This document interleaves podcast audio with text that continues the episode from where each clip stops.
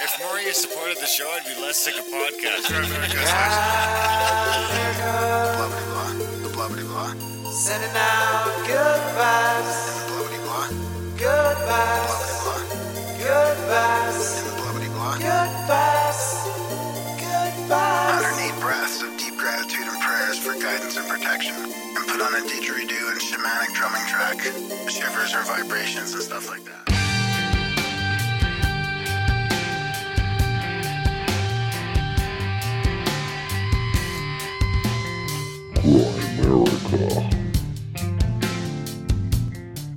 And my point is, it's not whether I believe it or, or not. It's that they believe it and what they're doing Yeah. with it, that information. And that's what you need to be concerned about.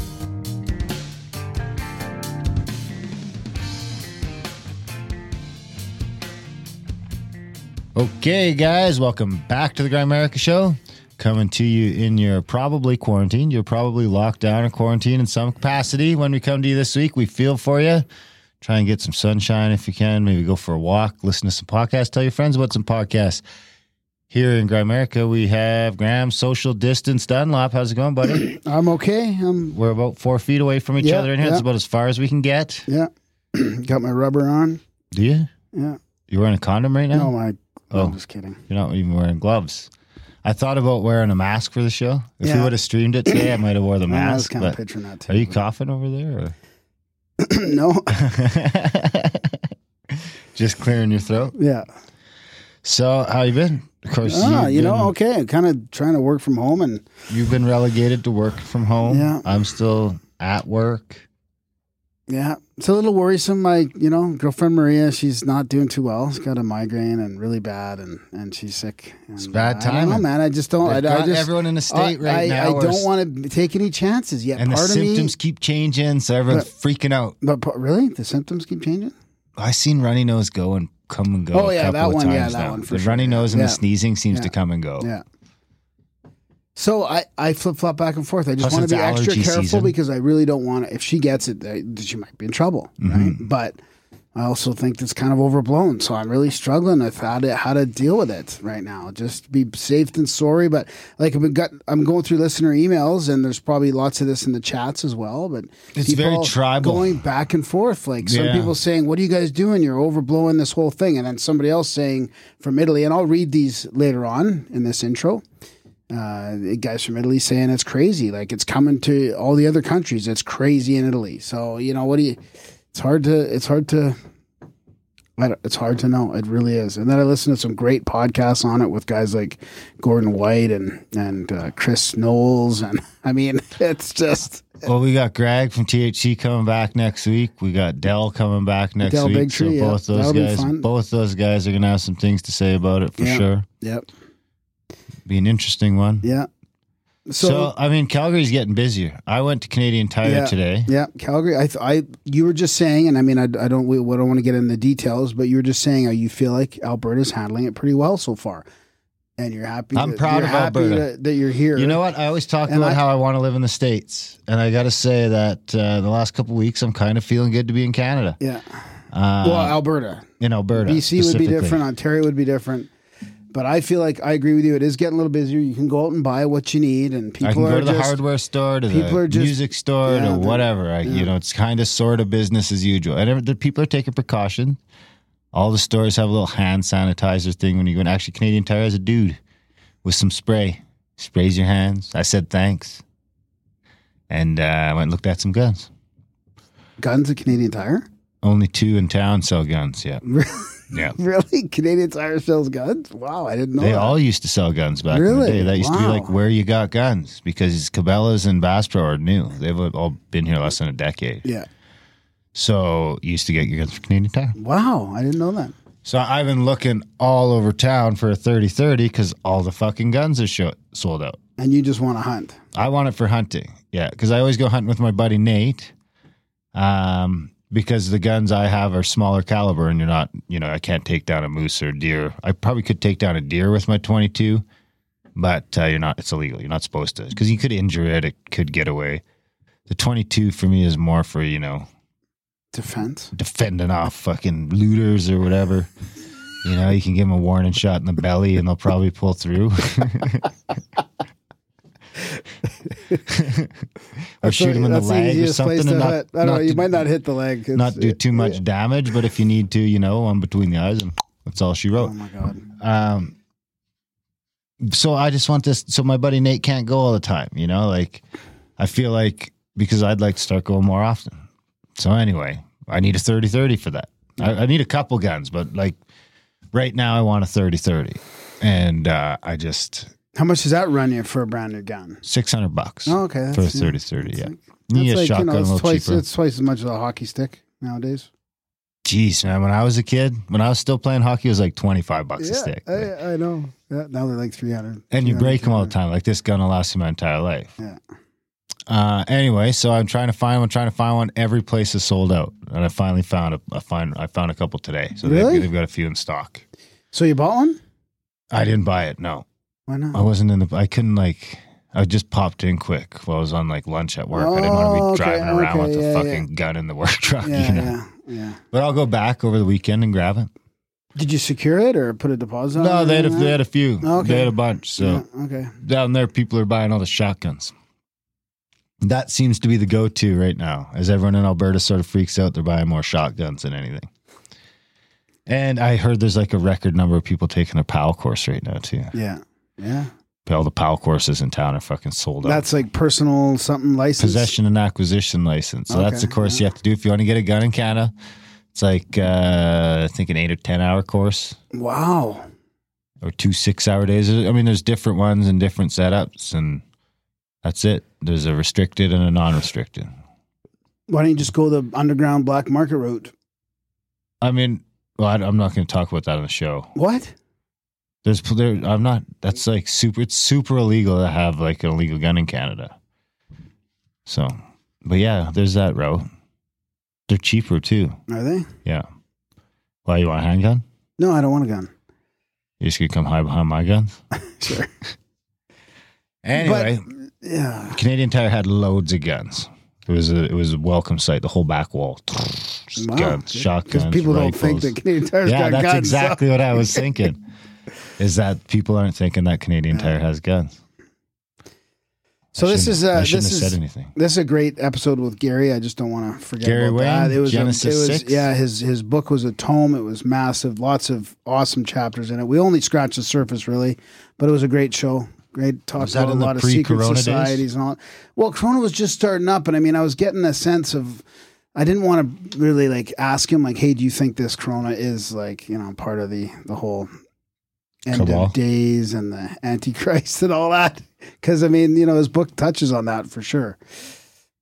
but uh, it hadn't ramped up at that point. I think it was three or four weeks ago when we uh, did that episode. All right. Well, yeah, Gary Wayne was a fun chat. He was a swell, swell guy. Yeah. I mean, poor, poor our buddy Alex Kazemi kind of getting pulled into. Oh, I got it. I want to. Well, I want to read. I want to read that too. Are you going to read his yeah, email? I gotta read that email. what yeah. jingle do you suppose that would be? Uh, I don't know. like All right, let's let's do some good vibes. Yeah, good for vibes, sure. Alex. Yeah, he's good- taking a bit of a beat. Yeah, Alex. Yeah. If more of you supported the show, I'd be less sick of podcasts.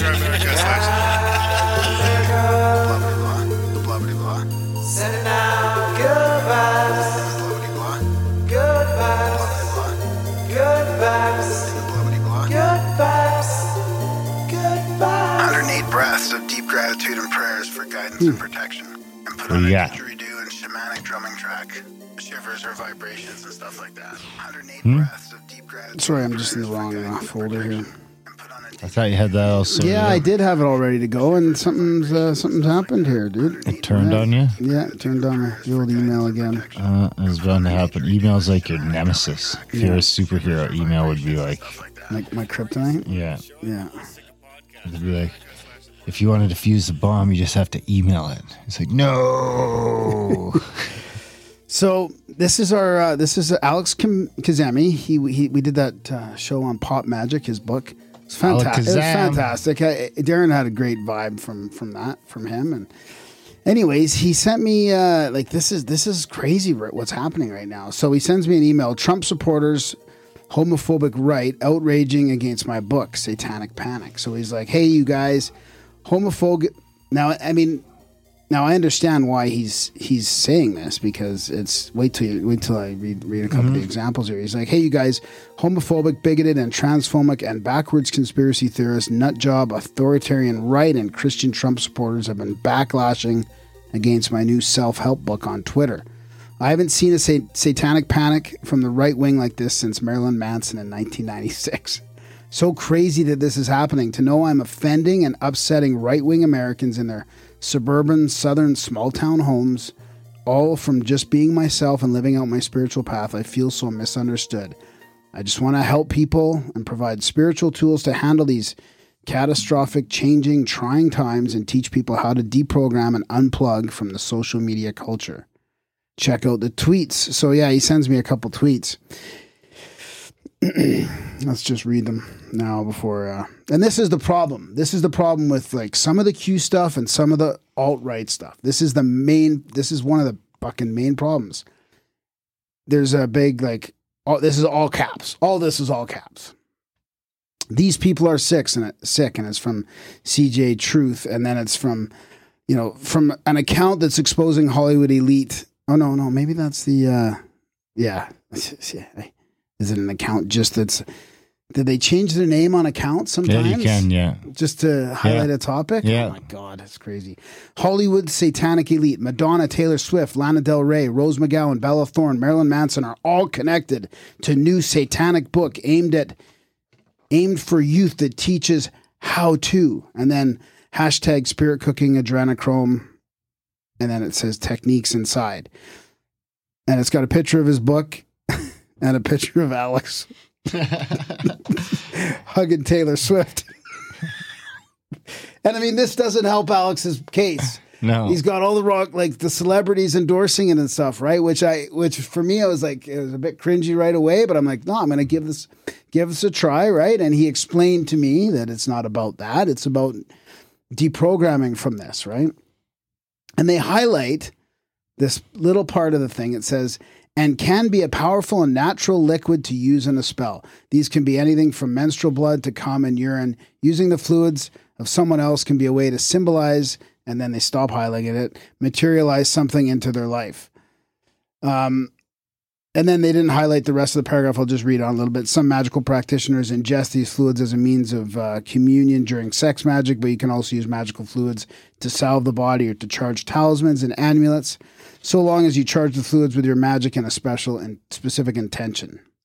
So, you know, they're they're using hashtags like adrenochrome and spirit cooking, which I read the book. I never had any sense of any of that stuff in there. I was thinking there might be. I don't know, like or you know maybe not even. I mean, it's just. And then, and then, the, so the next one is Satanic Alex teaches how to work with demons, spirit, and again, hashtag spirit cooking adrenochrome. In this book, I'm not kidding. I have proof. And then his highlighted portion, which I think would be good to read here. And of course, Rose McGowan wrote wrote the uh, forward, which kind of doesn't help the case at all. if I want to work with an angel, and then it says in an offense, see, and they don't even. So this is the problem. They highlight it, they cut it off, and then they attach a picture of Rose McGowan on the other side. So you can't even get the full context of this. But it says when we genuinely need their help, and then I, and then it's cut off. A demon. I have to make sure I'm in a state because demons are known to love fear. So they're purposefully putting taking out the context of this. It's it's total bullshit. You're not helping the situation when this adrenochrome problem and the spirit cooking is a real thing. It's a problem. Now you're just fucking mixing in all this other shit and and providing false information. There's a lot of that going around It's on Twitter. It's it's just disgusting. I got to tell you, like Twitter's not like Instagram. There's a lot of fake news on Twitter. yeah, I know you Instagram world. You don't have to worry about any of that because it's all fake news free. Twitter, definitely not fake news free. See, anybody can make a Twitter account, post whatever the fuck they want. So he's and then they're exposing him on uh, on this dazed interview. Christianity is insane. I will always choose Satan over God. About an album change. So again, uh, that's about an album campaign he directed for Marilyn Manson's Heaven Upside Down album that is la- the end is, that his la- label is banned. That is label banned. So again, you know, they're just it's just f- fake bullshit Hashtag think, fake you news. know? coming from the side that's blaming everything else on fake news. Here's another one. So, the elite Hollywood's democratic liberal agenda is so disgusting. Latest satanic, unholy themes I've found from the pop magic hashtag spirit cooking, hashtag adrenochrome guidebook, encouraging youth to practice homosexuality, transvestism, transvestitism, and pornographic dialogue. And then they've highlighted a little bit again. I encourage everyone practicing magic to encourage to explore their sexual and romantic fantasies. I know a lot of queer people who do not identify as LGBTQA because they believe their fluid, fluidity of their sexual cannot be combined, confined by letters or labels. I've met jock type guys who engo- enjoy cross dressing while their girlfriends dominate them. I've met straight identifying guys who dabble with men every once in a while. And then he- they've got this little tiny thing highlighted who start to experiment. They begin to view the human astral being. That's it. Like, fuck off with your fake news and out of context thing. Now, I hope this ends up blowing up. You know, maybe good, bad press is good press for Alex. And No maybe such thing as bad uh, you publicity. it's not- you know, this could be it. Like, you might be, you might have hit it right, Alex. This might just blow up the sales of your book. Easy on and I hope table. so because it's bullshit. There you go. You They know? got fired up for that one. Oh yeah, it's just it's disappointing to see it, right? You done? I guess so. I'm to go to the text line. Okay. 403 702 6083. Call us, leave us a Any- voicemail. anyways, I'm going to link to Alex's book in the show notes. All right. Actually, I'll link. I'll, I'll send these links to the show notes as well. Bros, it's Edmonton Kev. Alberta strong up in the shit. LOL. I've been growing and eating sprouts and shoots for a couple months now, and it sure does make me feel pretty darn good. Love the episode. He sent us a little video of his little sprout setup. Cool. Yeah, he's got a bunch. Ah, that's my setup in my basement. I used to grow weed in the room, but repurposed it for sprouts. You got a lot of motherfucking sprouts going on there, Kev. Good for you. If you when you come down, you'll have to bring us some sprouts. And if you guys ever do an Alberta Grimerica camping trip slash vision quest, I'm in hundred percent. Sweet. We have none planned right I now. I want some broccoli sprouts. Those are the supposedly the healthiest, most uh, the most bestest. most bestest, filled with the mostest uh, nutrients. The, mostest. Totally the mostest. The hostess with the mostest. Not very many stores sell them. There's only a couple Safeways in the town that used to sell them. And Tomorrow's think- moving day Oh, I gotta, I gotta say, yeah, tomorrow's moving day for you. Good. and the studio. Yeah, and the studio. And it's my get- it's gonna 12 be year, we- my 12 year yeah, anniversary. Congratulations. Clean and sober. place 12 be years empty again, yesterday. eh?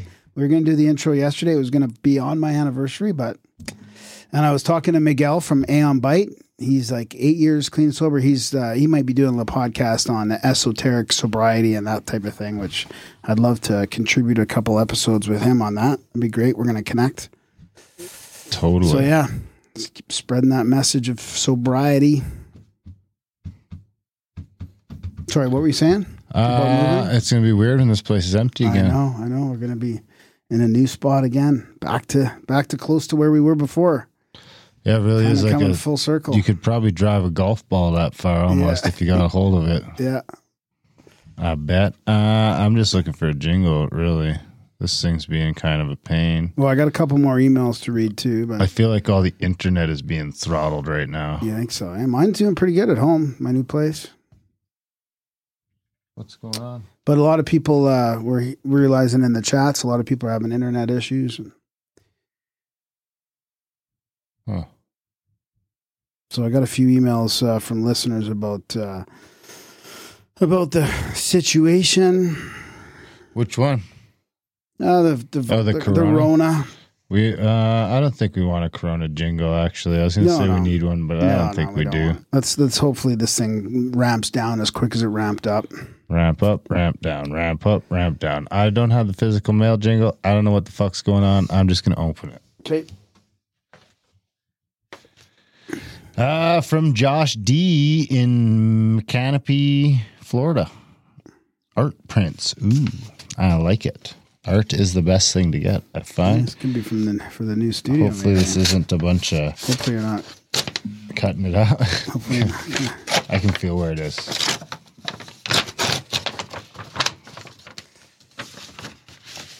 you guys can find the PO box in the show notes and uh, Grimerica.ca website slash on the contact. website as well. Yeah.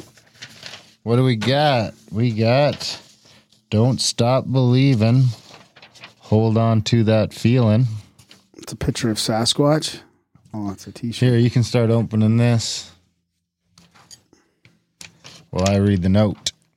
Dear Darren and Graham, I was listening to episode 407 of your podcast and experienced my first Grimerica synchronicity. Albeit a small one, let's call it a micro synchro. As you were opening your physical mail, one of you, possibly Darren, said, Don't stop believing. I looked down, and lo and behold, these are the words printed on the shirt I was wearing. this blew my mind as I was in the middle of thinking about sending you guys some physical mail with the monetary contri- contribution as well. So, yeah, that was the clincher. Enclosed as a one time donation, a few paranormal poster prints of my own design, and a shitty printout of the aforementioned t shirt. I love the podcast. You guys have a way of discussing this sometimes dark and scary world without all the doom and gloom. Keep up the great work. Best, Josh from Gainesville, Florida. Oh, thanks, buddy. Josh, I might actually be coming down your way here. Uh, well, I'm not allowed right now. I'm not allowed to leave the country. I'm on lockdown. Oh, you're you're an Indian. You can go. Did they say Indians can go? Well, I thought you were allowed to crisscross, what do whatever the hell you want. I don't know if that counts on the closed border. You know, we'd probably have a better odd, you'd, we'd, we'd have better odds saying we were going to contact at the cabin to run an event. Because technically, Utah's less than An 100 event people. with 49 people or no, it's, 99? Utah's 100. And we've only got 57. Wow. So our event could be a go. And they said the border is open for commerce. So to me, we're going for work. Wow, that's interesting. Yeah. It is kind of interesting, right? I don't think uh, the ladies could come because that would probably the plus ones probably don't get in on the commerce thing. That probably seems more vacationy, Hmm. unless we gave them like roles. They said they work. I don't know how it works. I don't know if you want to try and sneak through a pandemic border when Yeah, everything seems kind of crazy. that, I mean, what do They're we need to talk put- about that? People are Well, asking. we wouldn't be able to fly. We'd have to drive. People are asking in the chats, and people are asking what's going on with contact at the cabin in Bryce Canyon, and it's Well, supposed to be April. We're making the decision the first week of April. Okay. Because that's when we can start looking at kind of changing the flights and everything. Anyway, most of the Yeah, airlines are saying wait right. till ten a week to ten days before because there's such And a the Snake Bros are still willing to do it too. I mean, there's not the many Snake Canadians and going, right? I mean, they're- right now Matheson's locked in California. He's like, I don't think they'd pull me over, but really, they're, have to they're a pulling people over. I don't know what they're doing, but you know, like, I mean, even Ontario, they're making you drive around with papers. papers. I saw it in our, in our chats today. I saw the waste management papers. Yeah, So, so if somebody pulls you over, you show them your waste management papers that you're part of the essential service Yeah. the garbage pickup. You hold so it on the window. Allowed to really? I don't know what you do. Anyways, I I don't to. care if I get an essential services paper. I'll fucking rip that shit up. I just want to uh, just to describe this awesome artwork that's going to go up in our new studio. There's one that's it's all like sort of cartoony, drawn on white. It's white Ooh, and black. Visit Celestial Serpent Mound, and it's got like a sunrise on the Serpent Mound with some uh, wildlife watching it. And then there's Visit Spectacular Gainesville with a gator.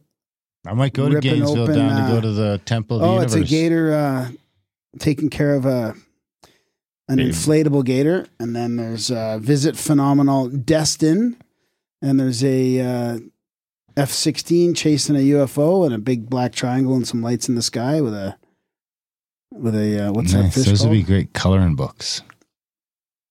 No, we're not coloring those. I'm not. No. I'm not going to color it. Do they look Oh, like they do would a make yeah. Of, If maybe we'll photocopy. Do I look like I do a lot I of fucking photocopy them. coloring? Well, you you might. That's the new thing. is it? People are doing it. I bet you. You know. I bet you the. I bet you the coloring. I bet you that would have been where to put your stocks in the color, the pencil crayons. No, Lots of people are coloring. I don't have any fucking stocks. Nobody's coloring. They are. I bet you. I bet you. There's a There's an increase in the coloring books right a huge now. increase in coloring, Coloring books are are- sold out of Walmart. I'll take that bet. I bet you if you search that on Google right now, coloring books are, and it'll go sold out of Walmart. No, I guarantee you it will not say that.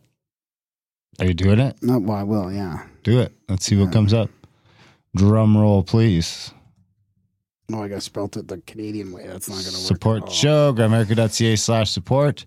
Help us keep going through these troubling times. Of course, uh, maybe you guys are hurting too. If that's the case, then uh, don't do that. Actually, a couple people gave us raises today after we did the call out last week, so we appreciate that. We love yous. Uh, we did have a large stream of cancellations in the last couple weeks as people get laid up off of work and everything like that. So we did say, you know, if you are in the position where you are still working, or you are still and you can maybe afford to sign up for monthly, we could use it now more than ever. Didn't work. What didn't work? No, they're not sold out because no. they're not fucking sold out. That's crazy. Our, adult coloring book's still popular. Is anyone buying these?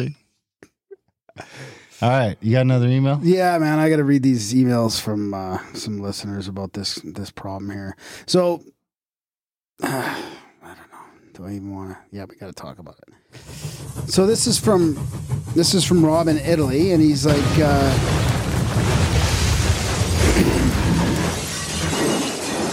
Oh, he wrote the Black Budget song.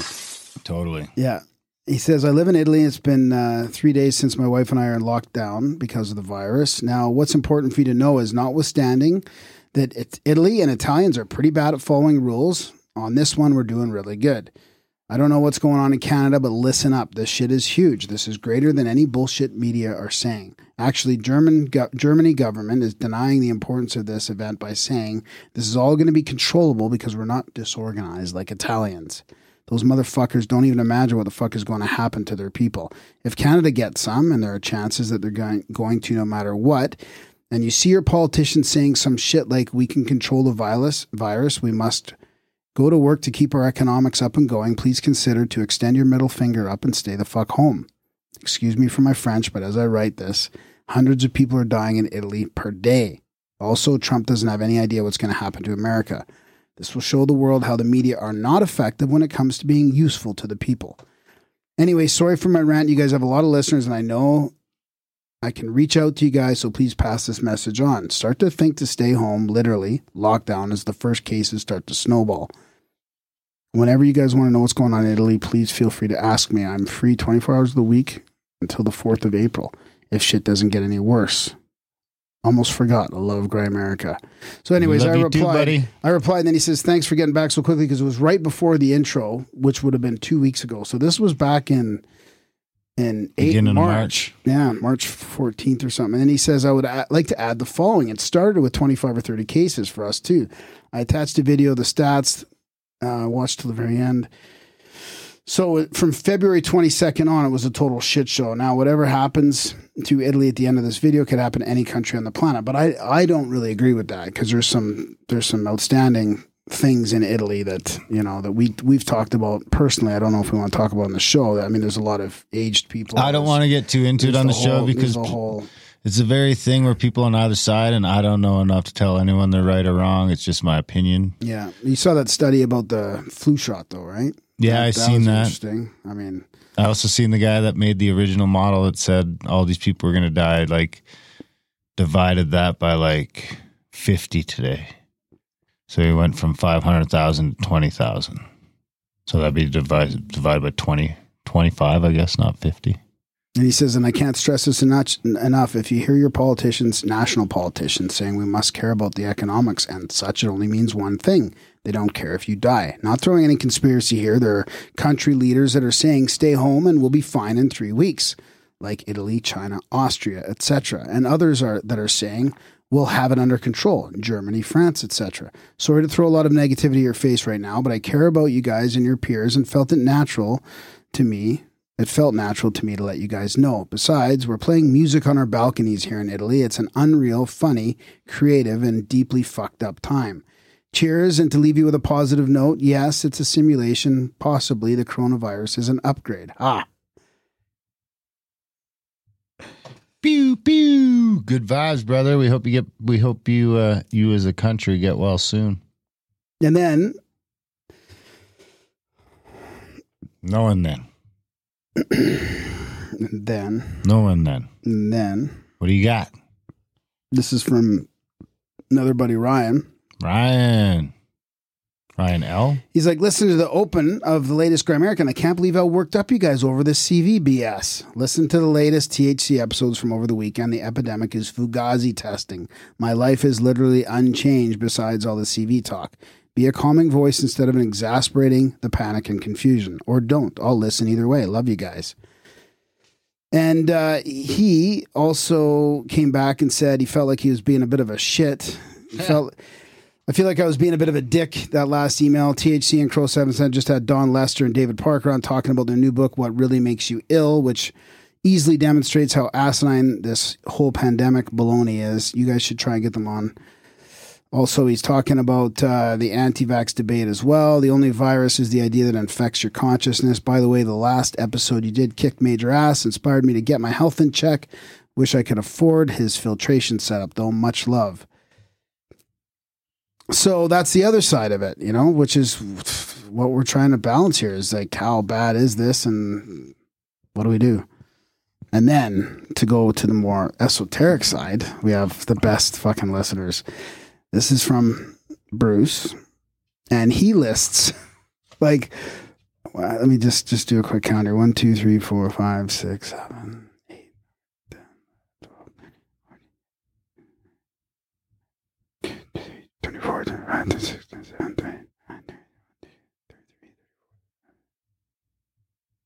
Oh, like like 60, 70, 80 headlines. He attaches them all with 33. So we talked about this in the, sh- in Oh, the right, show yeah. coming out. And I we asked this guy about 33 because he was talking about uh, symbolism and the power of symbols and all that kind of stuff. And he said 33 is not so much for messaging, but for the resonance because he was bringing up esoteric me- messaging among the elites and the politicians and all that. So he says, Hope you dudes are keeping well. What's happening with CAC and Bryce Canyon? I'm so sad all this is happening. I watched conspiracy themed video on corona- coronavirus and decided to do some DuckDuckGo news searches on my own. Coronavirus 33 and COVID 19 33 revealed way too many news stories utilizing that specific number for it to be a coincidence. Why do the number of deaths or cases rise by 33 and why release reports at that exact moment? Why estimate 33% of the cases? Why donate more than 33 million or secure contracts worth 33 million? Why all the profiles of 33 year old victims? There's an article about a restaurant closing down after 33 years. There's even 33 in the Canadian news. What in this serious hell is going on? Is coronavirus real? Is it, if it is, what is the purpose and the extent of the devastation? Really, what are we being told? Or is it just a huge hoax to keep us all home, separate from one another, destitute and scared? Stay well, guys. So, a lot of these uh, headlines are death tolls rising by 33, rising by 33 in different areas Washington, Egypt, UK.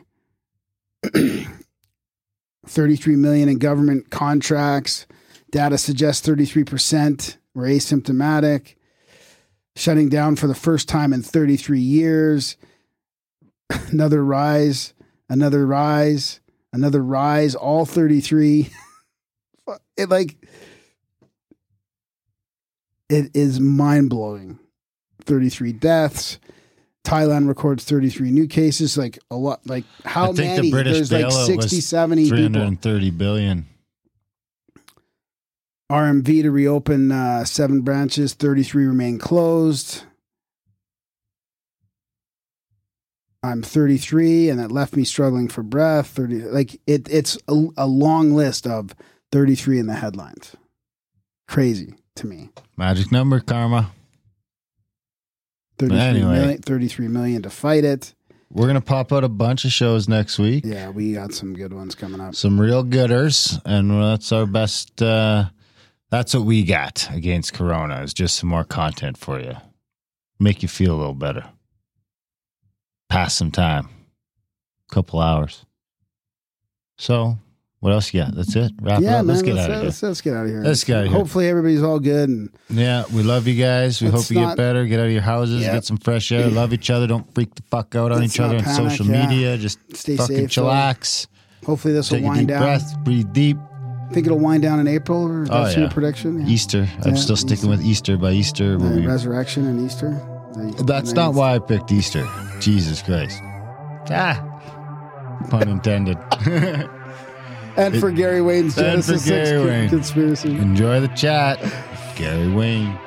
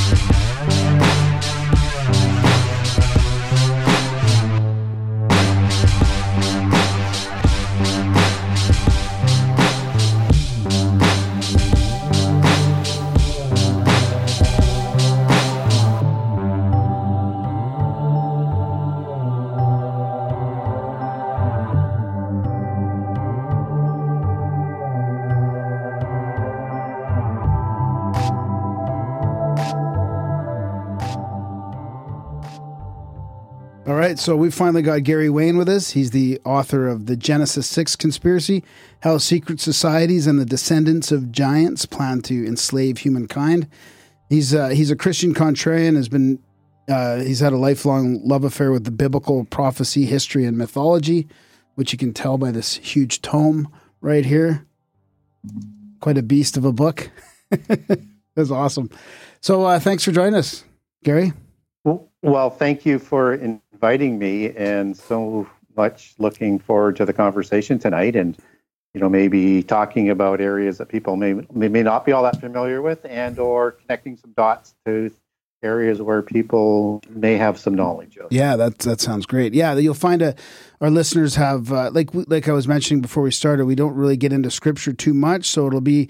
But I mean, this goes into all kinds of stuff that we talk about. It's amazing that the the overlap between you know the giants and the secret societies and uh, and a lot of the the contemporary conspiracies that you you wrap into the book as well.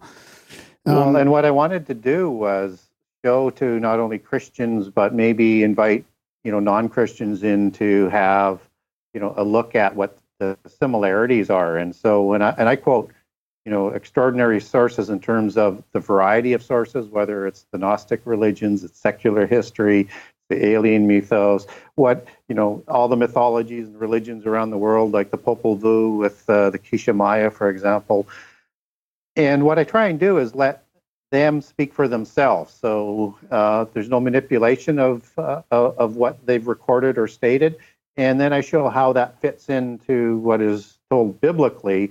And you know, when I went down that rabbit hole of the uh, secret societies, you know, kind of more towards the end because of linking in the um, mythologies around the world, which leads you to the mystery religions and the mystery schools, and then I went down that rabbit hole for oh, geez, an incredible number of years just trying to understand how that works.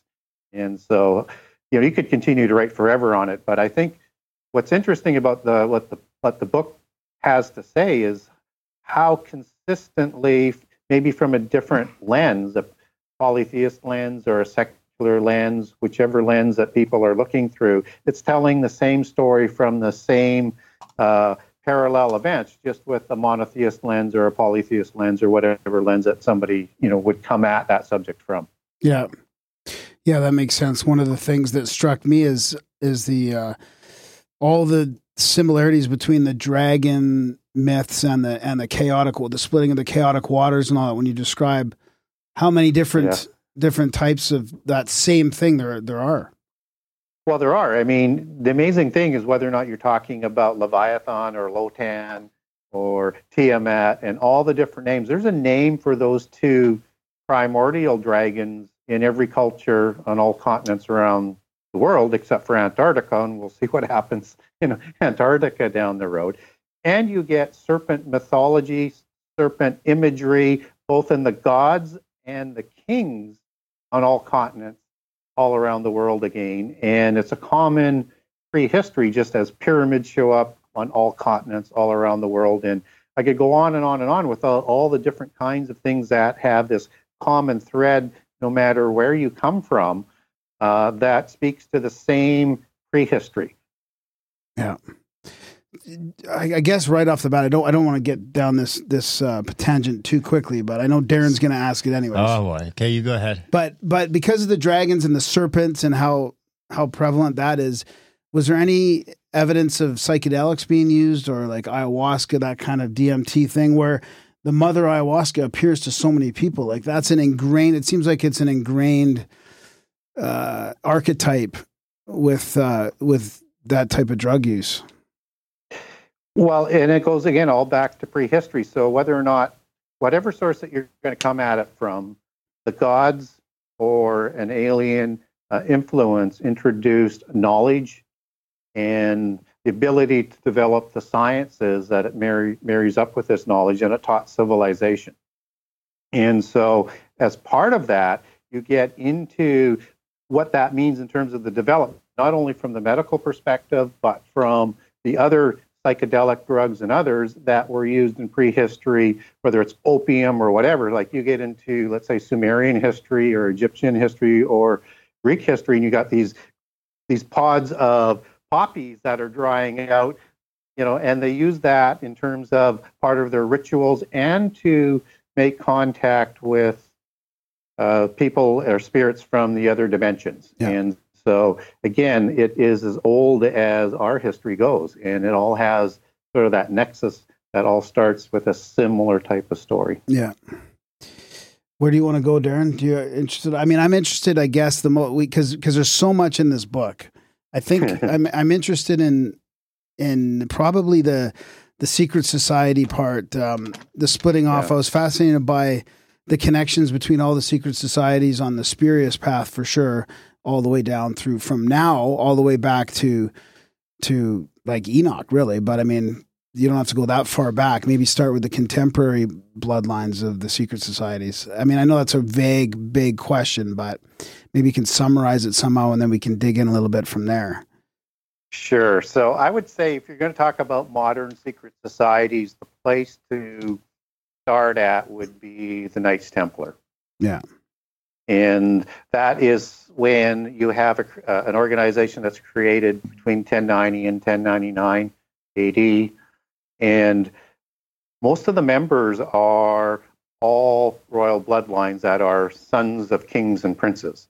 And even two that are not, they're Cistercian monks. But again, those would be from the secondary or third or fourth of the siblings that would move into the religious organization and control uh, the religious organization as well through the through the through bloodlines, and that's typically called with the let's say within the Catholic Church where the Templars were molded into.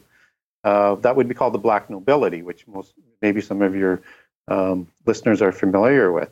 But you have Hugh de Payens, and you have a fellow by the name of Anjou, and you have uh, Godfrey de Bouillon, who are sort of the most famous uh, Knights Templar, but also the St. Clairs. And he's not listed amongst the, uh, the original nine, but he is a battle partner to Hugh de Payens.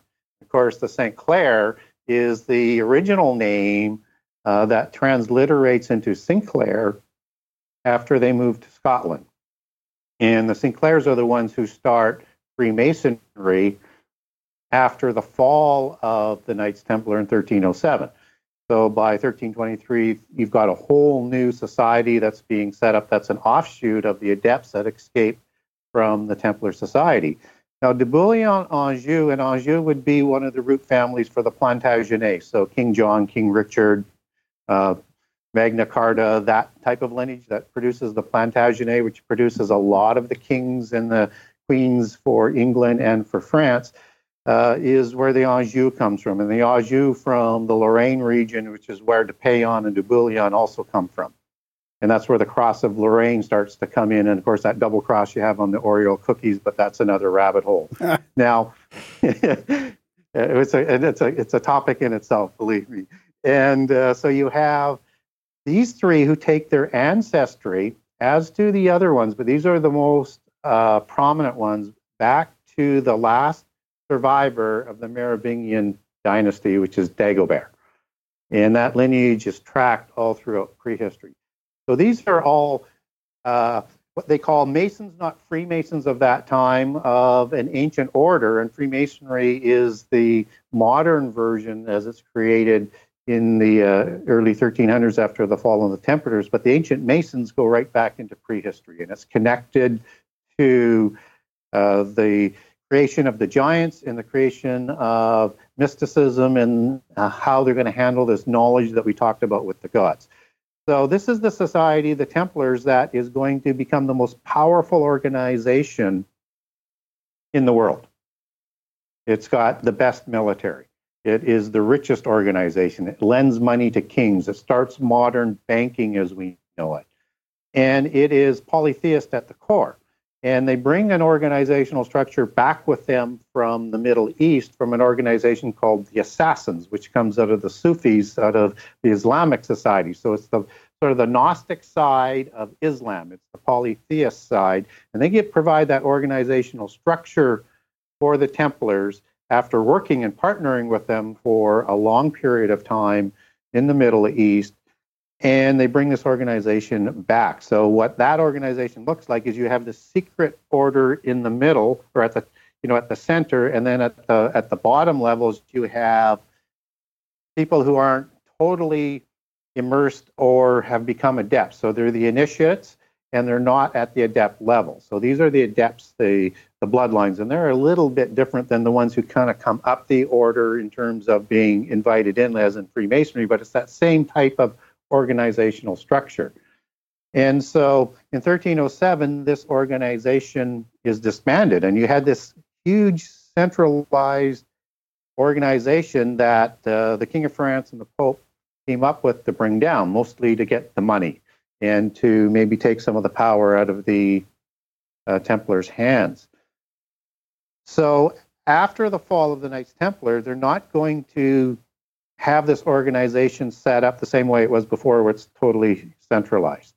And an organization that split away in 1188 at something called the Cutting of the Elms at Gisors Castle uh, in Normandy, uh, which has a connection to the St. Clairs and Rollo, and but that's again another rabbit hole.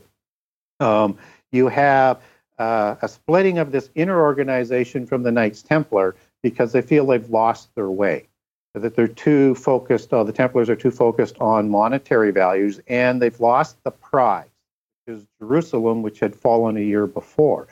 So the powerful end of it, the money side of it, leaves in 1188, and they're going to form the basis of the Rosicrucian Society that's going to start to show up afterwards and be sort of the premier secret society organization. And after the fall of the Knights Templar, 33 of them go to the Catholic Church and they say, We'd like to restart the Templars again.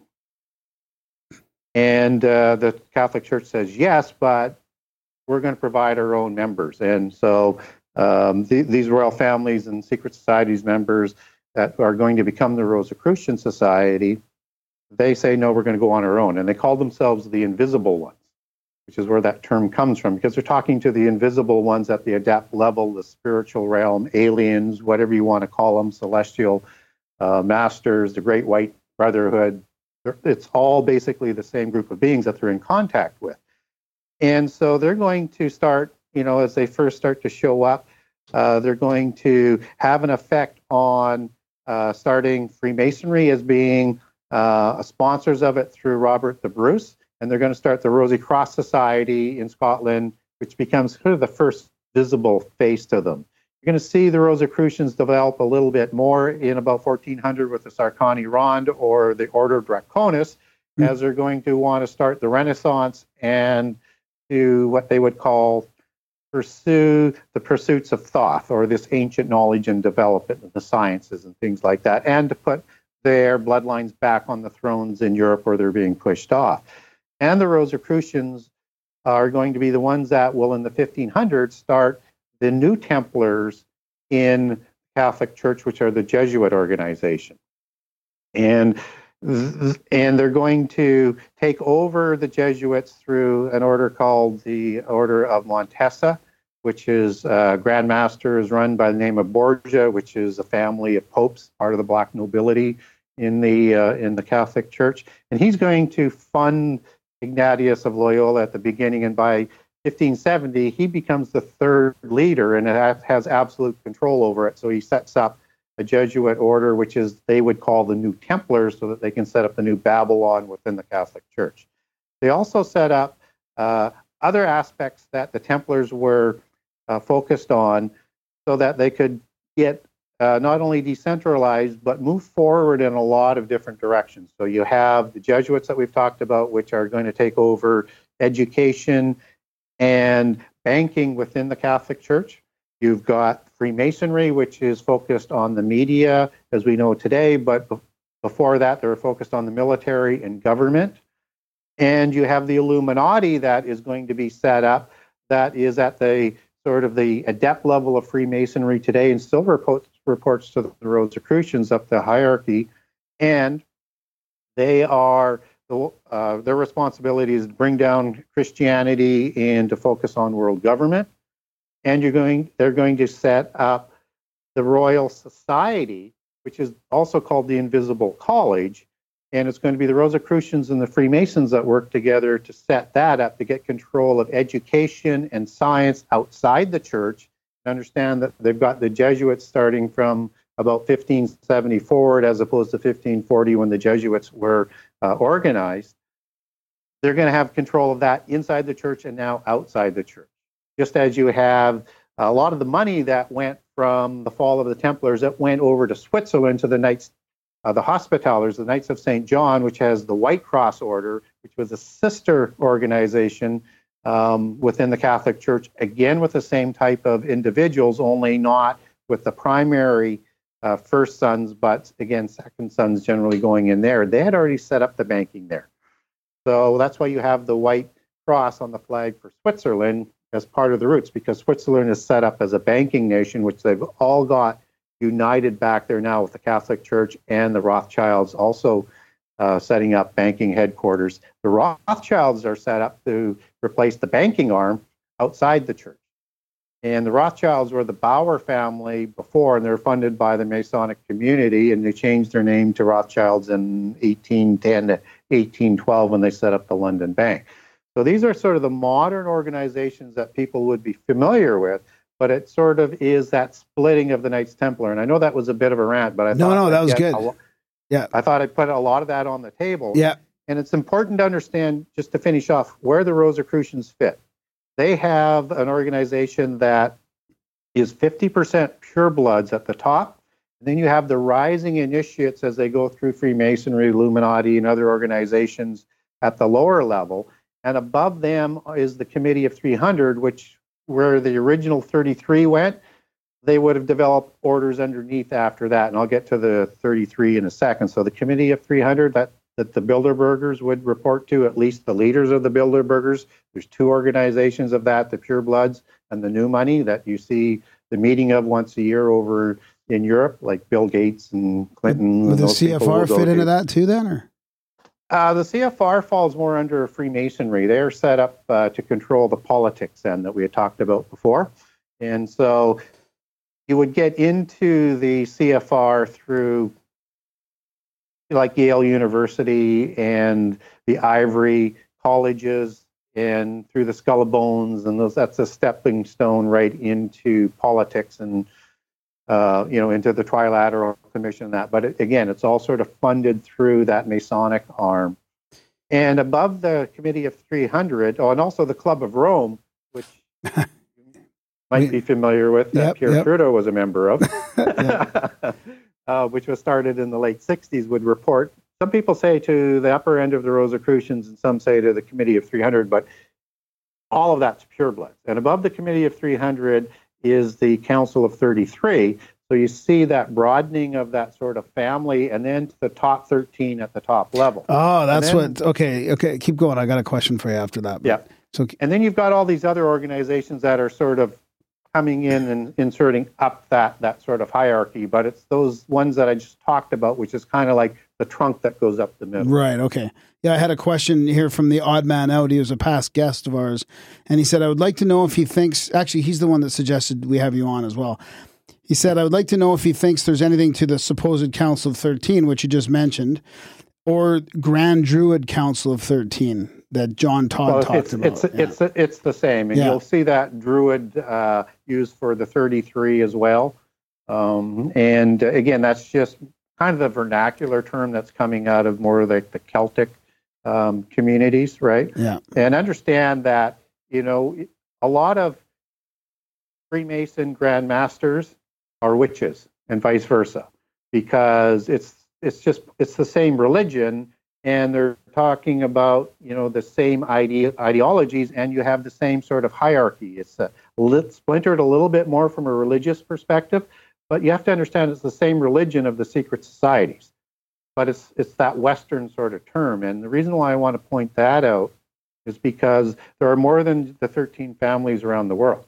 That's the Western 13 Oh, families. okay, okay. And and I know there's also a lot of uh, confusion in North America when you're talking about the Rockefellers and uh, J.P. Morgan and DuPont families like and- that, yeah. DuPonts, that they're part of the 13. Those are what they call blue bloods, pseudo blue bloods. They're wannabe blue bloods. Uh, so if you've heard the term pseudo, and that's what, what they're trying to do is marry into these bloodlines and through the generations become more pure terms of continued intermarriage so that their children can rise higher.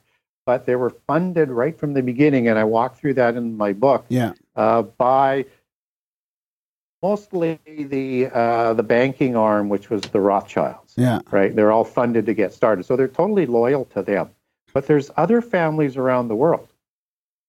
So, and secret societies. So you have parallel and equal secret societies over in China, Like the Lee family and, and them. like yeah. the Lee family. And the Lee family goes back to the Shah, you know, they were the, the Shah people as that goes back. And they produced all of the dynasties throughout the Chinese uh, history. And after the communists took over, the Lees still penetrated in. So you actually had a Lee uh, in the late 90s that was president, and and and Xi is also connected back to the Lee family, and that goes back to the dragon creator gods. And again, I have a great I have a great document on that if people want me to lay that out and on, and how the Lees run all of the secret societies all around the world, and how the triads also fit in that they also run. Yeah, yeah. And you, you have like a flowchart document like that, or Well, I have a document that sort of walks people Yeah. through and says, here's the relationships and here's the organizations and the secret societies, and Yeah. just sort of, um, you know, shows people that this is not just a Western thing that most people, through our own sort of arrogance, sort of, uh, sort of try and, and, and make our positions stronger. And it's, I know it's our, our normal bias, but you have to understand that there was more than one civilization before the flood and more than one civilization after the flood Yeah. so that you have these these these family bloodlines that that remain and so like you have the uh, Yamamoto family of Japan and they're part of that global organization you see see some references to this in some science fiction movies where you have sort of this eerie sort of uh, invisible council that you know secretly runs the world you also have the royal bloodlines from, you know, the Quiché Maya and the Aztecs and the Incas, you know, like the Roca family out of the Incas. And a lot of people think that when the Spanish came, that they slaughtered all of the royal families and, and destroyed those lines. And they only murdered the king that was, um, you know, reigning at that time. But by the 1520s, the Spanish and the Portuguese had reinstated all of the royal families back to the original position and all of their rights, and actually started to intermarry again with families in, in Spain and families in Portugal, which were all royal bloodlines. So understand that there's this there's an understanding of this amongst the royal families right around the world. yeah, it almost makes it seem like that intermarrying was really a smart thing to do for them. Like now, it kind of makes more sense that they always wanted to intermarry and force all these marriages because you really can keep this this bloodline going after through the generations. So who's at the top in the West? Do we know Who's who any the- of those 13 are? Yeah, there's you know there's varying degrees in terms of who people think that they are. Understand that they're going to be trying to keep out of the public eye. Yeah. So Or and not on the tell forums. Yeah, I've always So- pictured them being hidden in the background, kind of. You know, like Yeah. the people that we hear about in the media are the foot soldiers of that that third the Council of Thirteen kind of. Yes. So if Rockefellers or Rothschilds are too yeah. visible. Yeah. So that's Yeah. why So when I they're said like they were the 300 level? No, no, no. The three hundred They're is bo- yeah. the thirteens are the head of the three hundred. No, but I'm saying so are the Rockefellers in the 300 level? no, They're below that or? they're they're below that. Yeah. No, they are not purebloods. Oh, so the Uh, three, they- even the 300 level is purebloods. Oh yeah, yeah. And once you get to the upper portion of the Rosicrucians, that is the pure purebloods. wow, and that goes all the and Yeah. you can you and you can trace that blood going all the way back to like thousands of years ago. Well, well, they do. Yeah, yeah, yeah, they yeah, do. yeah. You know, that's why you have like Prince Charles saying that he is um, an ancest- an ancestor of Vlad the Impaler. Yeah. Right. Um, which again comes through his you know Hanoverian background, but they have the genealogies to prove it. And Vlad the Impaler was uh, one of the members that was initiated into the Order Draconis. That I, I, I enjoyed that chapter. earlier. That chapter was Yeah. awesome in your book. Yeah. So It's like here's Dracula, and you know Dracula, one of the ancestors of our, you know, contemporary elite. So some of the families to keep an eye on, obviously the Windsor family, and a lot of the scioning or the grafting in of the bloodlines that was continual over uh, the, the the years. So you know they have Stuarts, they have Hanovers, they've got um, you know Vlad's bloodline, and it's a, it's a very ennobled bloodline. But that's an obvious one because they're still in power, and people can see them. So let's talk a little bit about maybe some of the ones that people aren't as much familiar with. You need to keep an eye on the uh, Stuart um, uh, bloodline because there's still descendants of, of, of the Stuarts that are out there. And they were called the Unicorn Dynasty, which was the most ennobled dynasty of scion grafted in bloodline since the Merovingians. And so they're still ones that would be making a claim in the background. Obviously, the Plantagenet and the Anjou are one of the families uh, to keep an eye on. You have the Habsburg Lorraine dynasty, um, which still there's a lot of Habsburg um, that are out there. And the Lorraine comes from, again, that Anjou relationship and the Payan de Bouillon of the Lorraine region when they intermarried. And what was interesting about that uh, marriage was you had the King of Jerusalem title that followed uh, them within that intermarriage. So it went to that Habsburg Lorraine dynasty. And the King of Jerusalem title today is with the Bourbon family, which again is, you know, um, scioned into uh, the Habsburg Lorraine dynasty and a whole bunch of other bloodlines, but that's the current King of Spain. Um, and the King of Jerusalem title is a significant title to this bloodline because they also have signed scioned into their bloodlines, bloodlines that go back to King David, to Jesus, as they would allege, and to King Saul. What's interesting about that is that King Saul was a Benjamite. And the Benjamites were in the book uh, in the time of Joshua, in the time of the conquest of the covenant land, were awarded Jerusalem. And so uh, they look at Jerusalem as their city. Now, what's important about that is that in 1118, uh, the brother of uh, of Godfrey de Bouillon, Baldwin II, is crowned in a small priory, Sion, on a rock in Jerusalem, is the first crowned king of Jerusalem because the Crusaders have taken Jerusalem from the Muslims. This is the title that they want to fully express and implement when they put forward their Antichrist figure to be crowned the King of Jerusalem in the temple in the last seven years of this age, which is called in the Bible the abomination. Yeah. And so it's important to follow these things. And I get a lot of questions with Christians and otherwise and saying, well, do you believe all of that? Yeah. Yeah. And my point is, it's not whether I believe it or, or not. It's that they believe it and what they're doing Yeah, with it, that information. And that's what you need to be concerned about. So is that is that in Jerusalem, like the Dome of the Rock and Solomon's Temple? Is that where that's supposed to Yeah. happen? yeah, Wow. yeah. Interesting. Which is one of the stumbling blocks about bringing about the end time because you have to have that and the sacrifice of the Jewish people taking place in the first three and a half years. But what the secret societies and the bloodlines are trying to bring about is world government. So they need to bring about that Babylon within the Catholic Church to bring about universal religion that is going to permit that to happen eh, for the Jewish people to do the sacrifice and to bring about the 10 king empire for the end time that is talked about in Daniel and Revelation for Christians.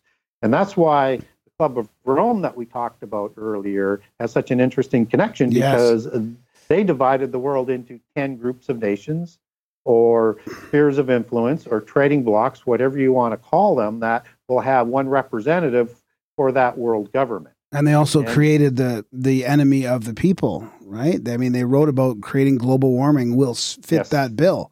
So Yes. the Club of Rome is actually acting and pushing that towards a world government of whatever taxes, some sort of world structure that can enable everybody to pay their fair share to stop this created enemy of the people.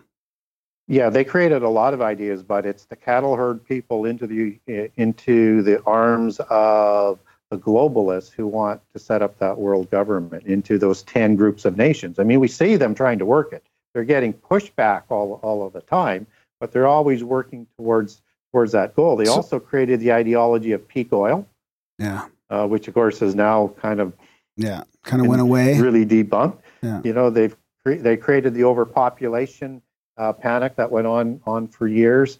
Uh, they're the author of a lot of these ideas that cross borders Yeah. that affect people around the world, and the answer is always globalization. Yeah. Like coronavirus. Well, we don't have any evidence on that. Yeah. Whether or not it's a cre- yet, whether or not it's you know it's been around for a long time, we just didn't know it, or it's a biological weapon, or it's a contrived catastrophe to bring about financial collapses and uh, panic. To, I mean, it's not above their uh, mo to you know to do something about that, and I believe a lot of things that it's going to take to bring about these fantastic ideas like world government or universal religion is going to require catastrophes and they'll be contrived. Yeah. But it doesn't take a lot of them. I mean, if you were to have a nuclear explosion going off, or you would have an introduction of the aliens to the world as being, you know, our partners or something, I mean, it changes everything in terms of being able to implement some of those ideas. And change happens through catastrophe. Yeah, definitely. Never let a good crisis go to waste. So, Yeah. is there any Mr. way to Zelensky. combat it? yeah, yeah. Is there any way to combat these these fucking guys, or are they like? We need to start our own religion. Well, you can. We can always push back, whether or not you're religious or not. You don't have to be Christian to say that putting that much power in so few people's hands that controls the world without any uh, restraint only leads to a despot, which is Antichrist. So it doesn't matter what persuasion you come from. If you understand that globalization is not a good idea, I mean, people from all faiths and, and ideologies can can push back, um, but they are powerful. They're they they have they are so entrenched. They are so powerful, so much in control of every aspect that they they have the ability to a certain degree to get people to accept uh, ideas, and people don't ask good critical questions, so they're easily deceived. And they continue to ramp this propaganda up as we go, which means they think we need to understand that they feel that they're getting close. Yeah. Uh, so I have a couple other questions. I kind on of that. agree with them. Yeah. On them or that they're getting close? Yeah. Yeah. I feel like they're switching gears from certain things to other things. Think so? Yeah. What sort of things? Like from global warming to pandemics or I don't know. I mean, or alien. I mean, the disclosures This is why you got to share the like- show, people. This is how we a, push maybe back. it's a multi prong. Maybe it's a multi prong approach. I don't know. this is why you got to share the show. support the show. Grimerica.ca slash support. So we can keep pushing back with Gary Wayne. Buy his book so he can keep pushing back. Write another book. Absolutely. I don't know. It must have taken him like 15 years to write this one. I don't This know, thing is pretty thick. Yeah, that's. Is this an audio Well, I- yet? Gary Gary warned me when I said I was going to no, read his a lot book. of people have looked at it, but it's, it, it, it has a high cost to do, and they look at return on investment. And Yeah. everybody who's looked at it, my publisher, outside people, they say, "Yeah, we'd really love to do it, but don't call us; we'll call you." Wow. I think we could figure big, something out. We can detail. let's talk. Uh, let's talk down the road off the off the air. And I think I've got one of the best narrators in Canada here. I can't pronounce all those lot- words. I, to, I told you already. It's impossible to do. Well, you'll have to go through it once and like send him a list. It'd be a long, I'd be writing you a book of words I can't pronounce. Well, at least write him the book this time. Don't just assume. Uh, speaking of words I don't know how to pronounce, Rex Deuce. Is it Yeah, Deuce sure. or Do? How does how does that fit into You- this you- whole contemporary You secret that society? Either way, but Okay. either the proper way would be Rex Deus. Oh yeah, right. And just as, but you look at the word Deuce and it's rooted in Zeus, but the correct pronunciation would be Zeus, right? Just as in, uh, you know, Planet of the Apes when they talk about Dr. Zaius, Dr. that's- that's Zaius, the same name, Ah, right? okay. So- Dr. Zaius, Dr. Zaius. So how does that fit into this whole lineage of secret societies that you just shared with us? Well, you know, the Planet of the Apes is uh, more more of an allegory.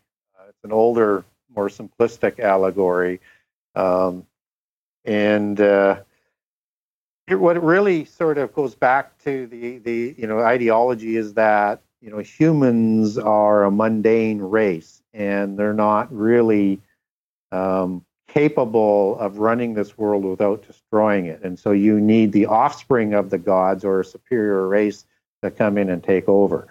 And and uh, that's what happens when mundane people run the world. And Right. so, I mean, their allegory of these ape-like creatures is, you know, uh, one of the first sort of real um, entertainment overlays. And what's interesting about the apes is that they are very hairy creatures, right? Well, you understand the Nephilim mythos or the giant mythos and the Rephaim after the flood. You understand that these beings were not only larger and stronger than humans, um, but they had a lot of hair as well. yeah. And so I think that's the allegory that, that they were playing. And then the humans kind of fit in as a second class sort of race underneath the superior race that takes over because humans destroyed it.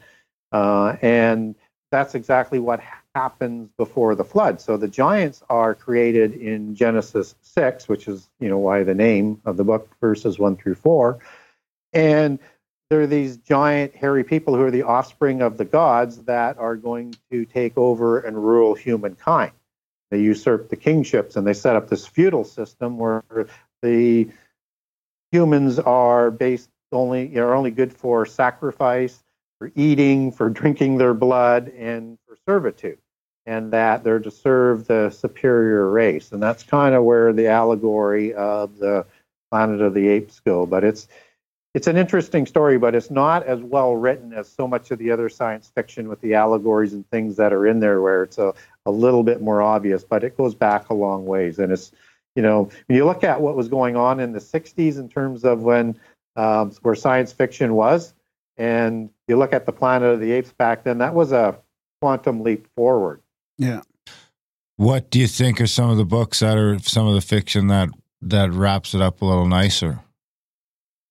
Oh, there's a there's a lot of good ones. Um, Doctor Strange, which has a, a couple ones out there, has uh, an interesting take on it, where you've got this Dark Lord of the universe that would be the God of the Bible, um, that they would label that as, and you have this this race of, of people that are fighting for freedom from this Dark Lord, for this realm uh, away from this uh, God of the universe that where they can live separate. And that's what they're trying to win. And of course, you have you know interdimensional play. You have all of the imagery of the ancient gods and the ancient Nephilim. That's all bound bound into them.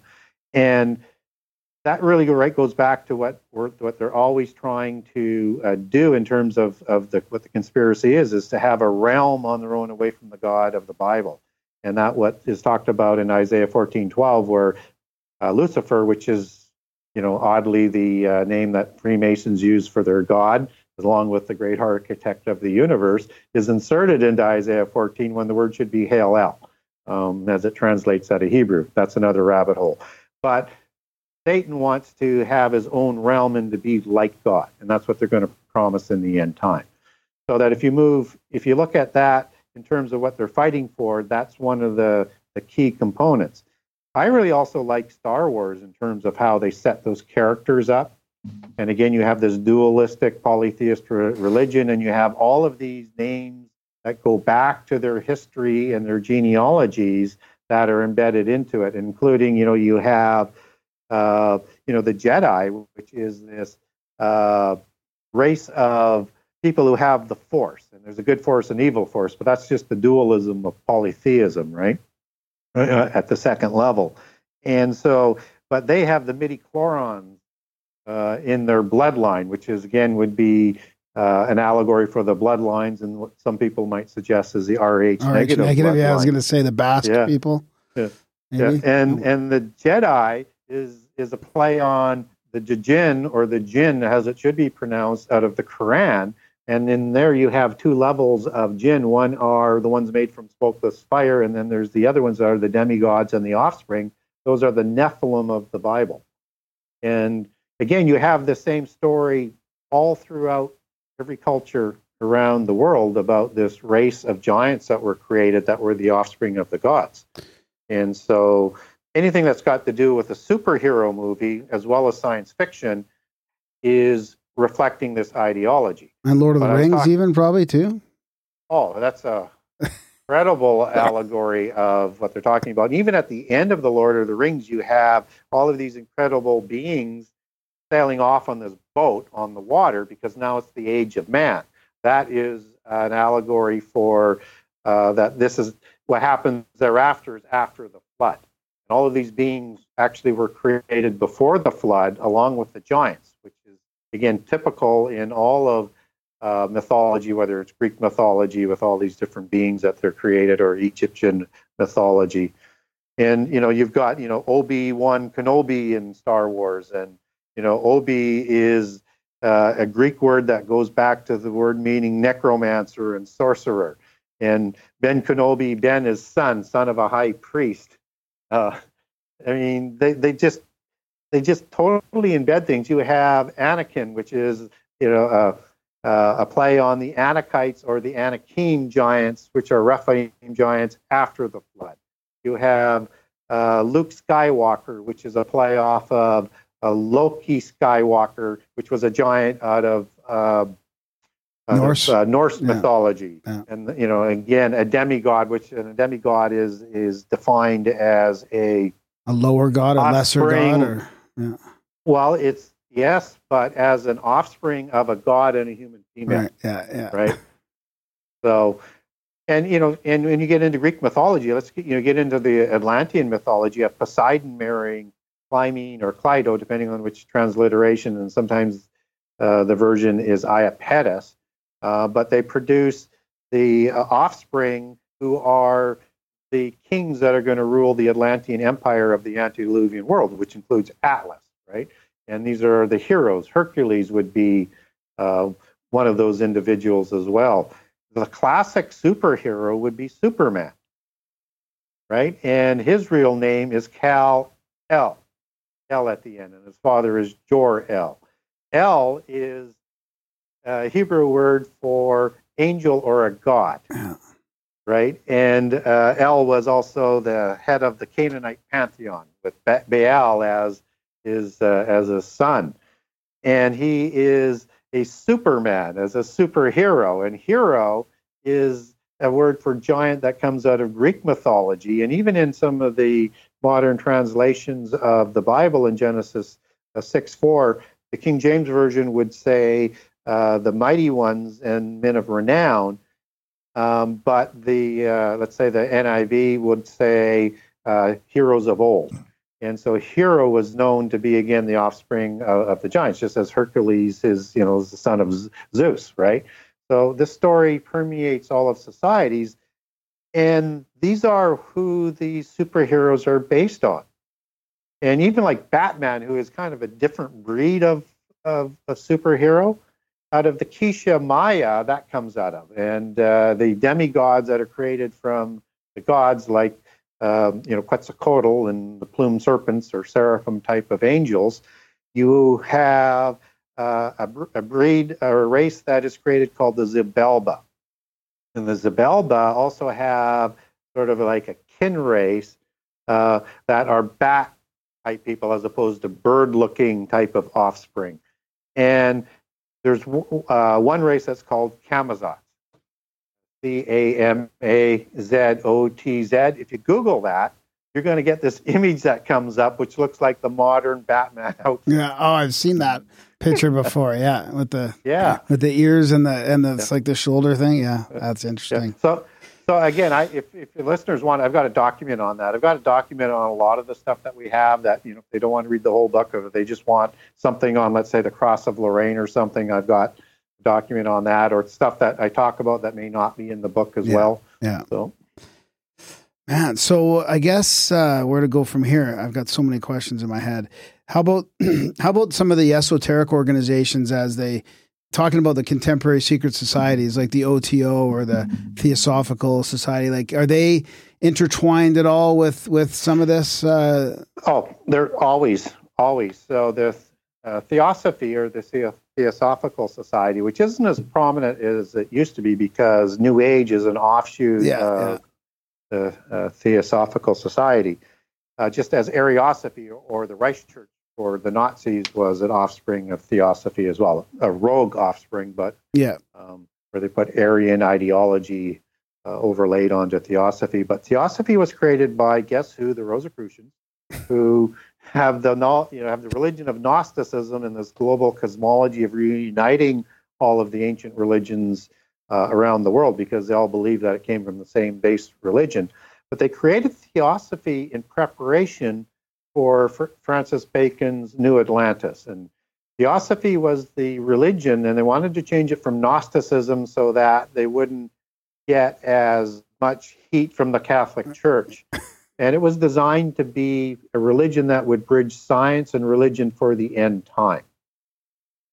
And incidentally, Francis uh, Bacon, he wrote the book New Atlantis, and he is the inspirational founder for the Royal Society.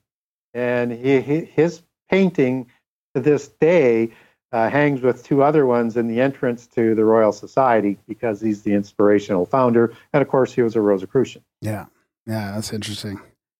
So, and that would go with the uh, the OTO as well, and some of the more sort of like darker maybe organizations or what people think are. Yeah, I mean, they depending on on. I mean, there's so many of them, right? So they're sort of offshoots, but they would sort of report back in that same sort kind of hierarchy, and they're going to be controlled through the various secret societies, and depending on how powerful they are and how far of an outreach, where they'll intersect up that route that I talked about earlier. Yeah, So, like Yeah. the Jesuits, for example, have a very significant role, and they're going to report right into the Rosicrucians, um, at you know to the to the pureblood level, and so the Theosophy would do the same thing.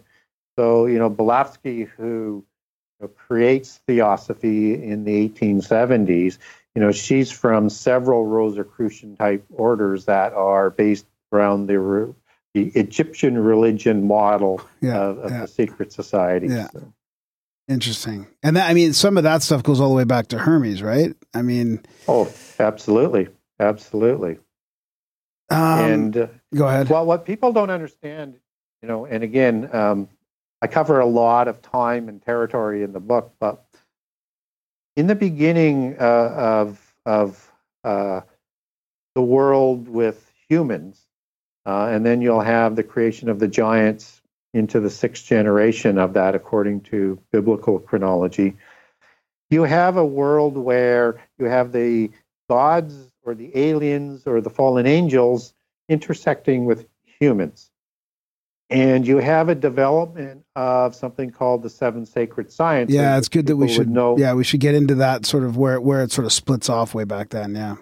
Yeah, because it'll explain a lot. Yeah. And it would we would know that as the seven liberal sciences today that are taught in university that you know came about at the time of the Royal Society by the Freemasons and the Rosicrucians, uh, and they called themselves the last of the sorcerers and the first of the scientists.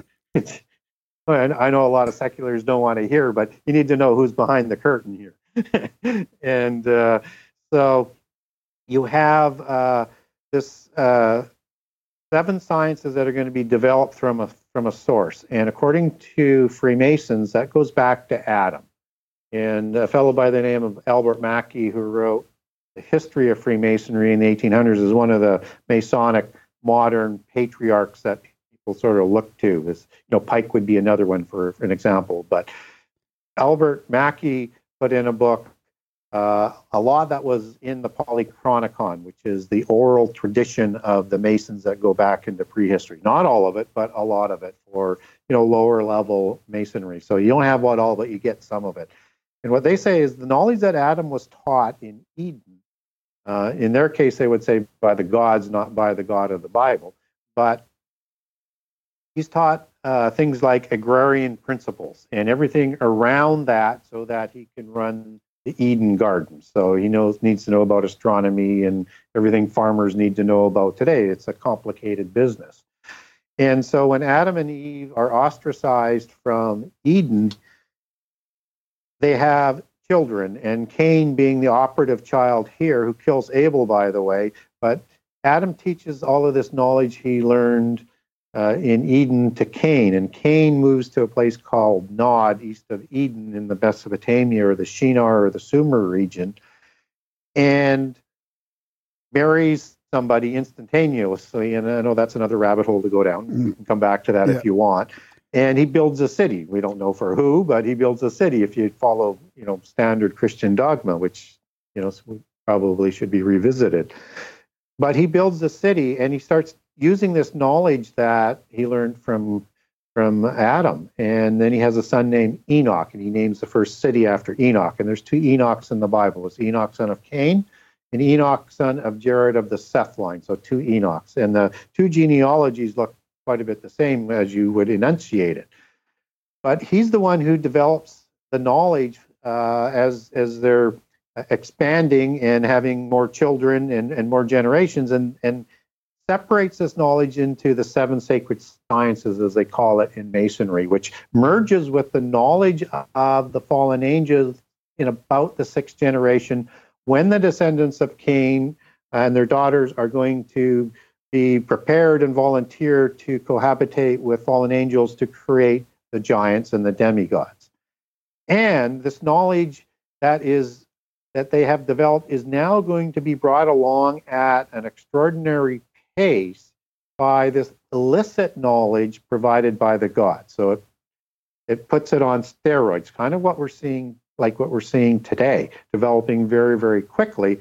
And to protect this knowledge that Enoch is developing, and then will be used to partner with the Nephilim to take over the antediluvian world uh, before the flood, and which we'll do again right from Babel forward after the flood.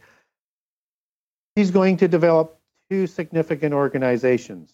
One being the mystical sun worshiping religion, which dominates all of polytheism in prehistory, and the mystery schools or the secret societies that Freemasonry and Masonry takes their history back to. And they'll develop through the mystery schools this knowledge, which is the knowledge of uh, Gnosticism or Gnosis or, or knowledge. So it's a cult knowledge, which is why they're so focused on the pursuits of Thoth and why they would create the Royal Society um, in 1660 again to pursue the pursuits of Thoth, to develop the knowledge the way it was in the Golden Age before the evil God of the Bible, as they would put it, destroyed uh, the world. Um, to start again, because the giants were had basically corrupted the whole world. When I say corrupted, I won't go into the Hebrew word for, for this audience, but it wasn't just the violence, it was corruption of all the animals, corruption of humans, the corruptions of the plant genomes, with technology and knowledge that we're only now starting to, to develop. So we can imagine what we're talking about by the corruption level. And and I think that's why God brings actually the animals to the ark because he knows which ones aren't corrupted, right? To start anew and selects the eight people on on on on, on the boat. But this is the knowledge that is being developed that's going to develop all of these different species that we see, whether it's in Lord of the Rings or in Greek mythology, that now starts to make some sense if you start to, to connect the dots.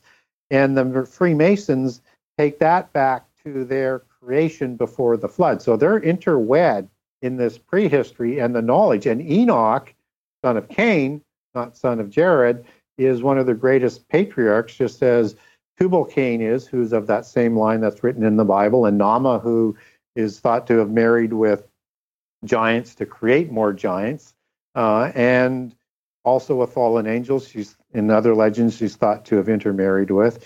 And you have Jubal and Jubal, and Jubal is the one who developed the Masonic craft, which is the fifth science of geometry, um, and why you have the pyramids and the triangles as such a big part of the, of their imagery. So that's where they take their history back, and so you have these two lines that have been created, which um, some people call the serpent seed uh, in Genesis three fifteen that uh, is going to be at odds with the offspring of Eve after, you know from that point on. And this is the whole sort of history that the whole world takes themselves back to. And if you look at what causes the flood again it's in all cultures all around the world.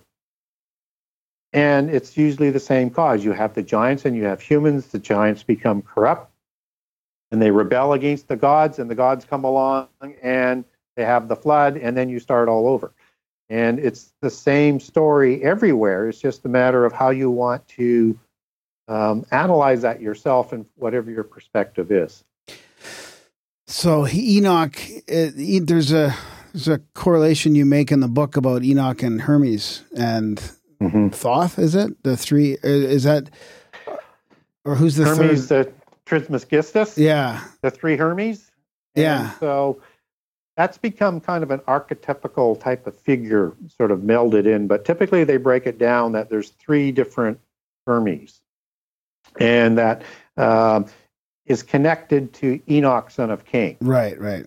so and it would be the one before the flood that would be called uh, enoch but he's called like idris and um, edris and a whole bunch of other names all around. Tout would be another one. Mercury would be another one as the equivalent to Enoch in other cultures.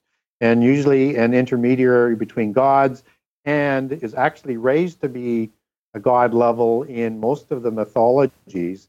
And as third Enoch talks about with Metatron, which he changes his name to, which is apparently this the name of this individual that is feeding information to uh, scientists and stuff today in terms of AI and quantum mechanics. The name Metatron will come up. So if you Google Metatron, you'll probably get some information on that. And so have Metatron's three- cube. Pardon me. Metatron's cube. Yep, exactly. And so you have uh, the Thoth, which is the god of knowledge in the E- Egyptian pantheon that you're talking about. And so it's thought that uh, there was a god that introduced the knowledge, and that would be like Azazel, which would be the main one out of the book of Enoch. Um, and Thoth in the Egyptian in pantheon. I won't go through all the different names, but and then you had a demigod, which would Enoch would be, and in the polytheist version, Cain would be one of the sons of another race of giants. Right. Um, that uh, Cain and or that Adam and Eve acquired him from from the gods, but that's another rabbit hole. Uh, and so, and they would have been part of the Sumerian kings list of the gods before the flood. They've got names that sort of uh, uh, that they link that up in that you know as you go through the Sumerians king kings list. So you have um, kind of lost my train of thought there in terms of Well, it was mainly I was just mainly interested in how Hermes connected with Enoch. uh, right really, back to Hermes. So the second one would be Enoch or Hermes before the flood. Yeah. Uh, known by a bunch of different names. And then after the flood, you have Hermes that uh, shows up after the flood and is the one that is uh, what most of the secret societies, Gnostics would trace their modern Hermes back to. And he's the one who finds this ancient knowledge that is buried under the pyramids, because he finds the two pillars of Lamech from the Cain line or the pillars of Enoch, depending on which version you're looking at on that. And the knowledge that Enoch had uh, learned was produced into 36,525 books stacked on nine vaults buried under the pi- under the pyramid. These two pillars give directions to where to find it. He brings that back to Babel and to Nimrod, and they start building Babel City and Babel Tower.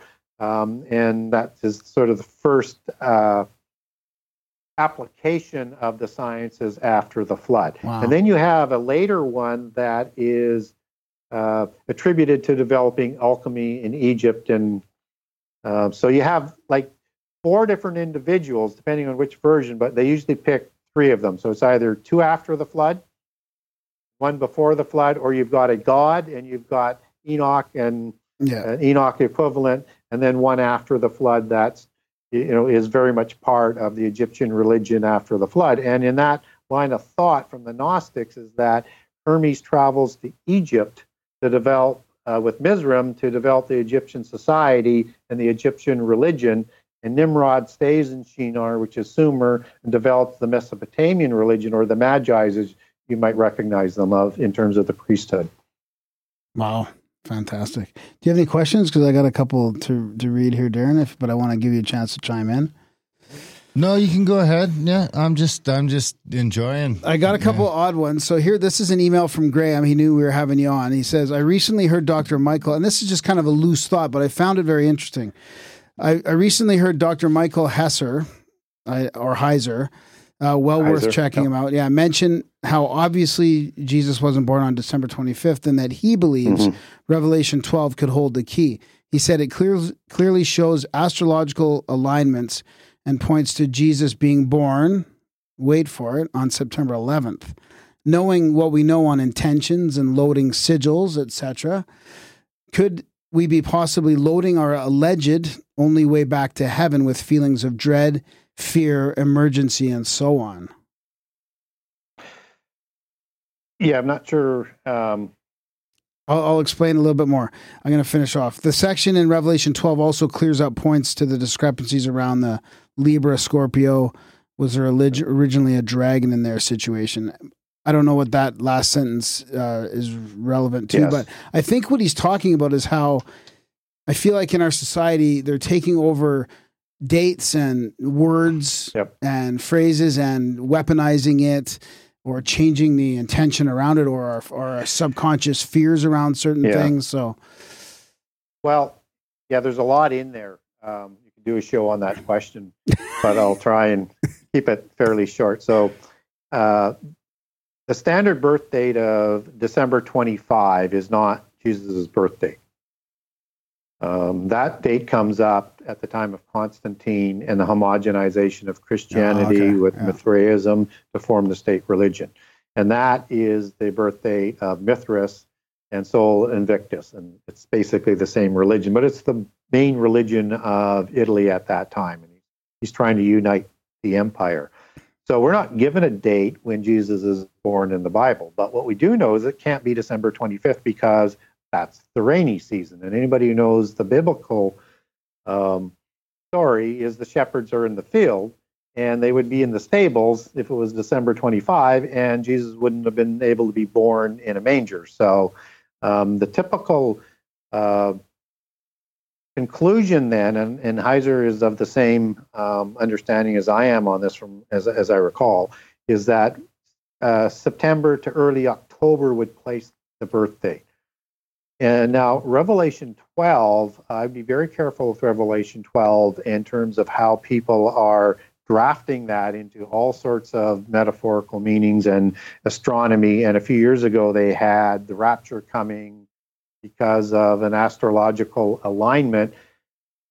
From a Christian perspective, astrology isn't going to be where the signs come from.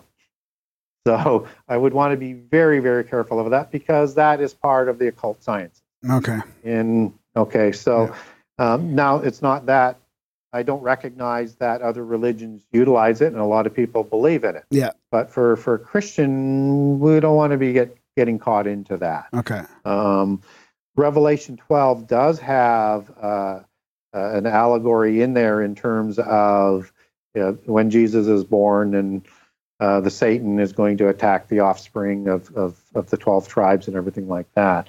That is a, uh, a prophecy of the people fleeing Judea at the time of the abomination, at the rise of Antichrist, because it's Antichrist and Satan who are going to be attacking the fleeing uh, Judeans, which is recorded in Daniel, Matthew, Mark, and Luke as well. So just you got to overlay that and understand that you're not going to use astrological signs. It's actually telling a story that you can match up with other scripture and gives you a timeline.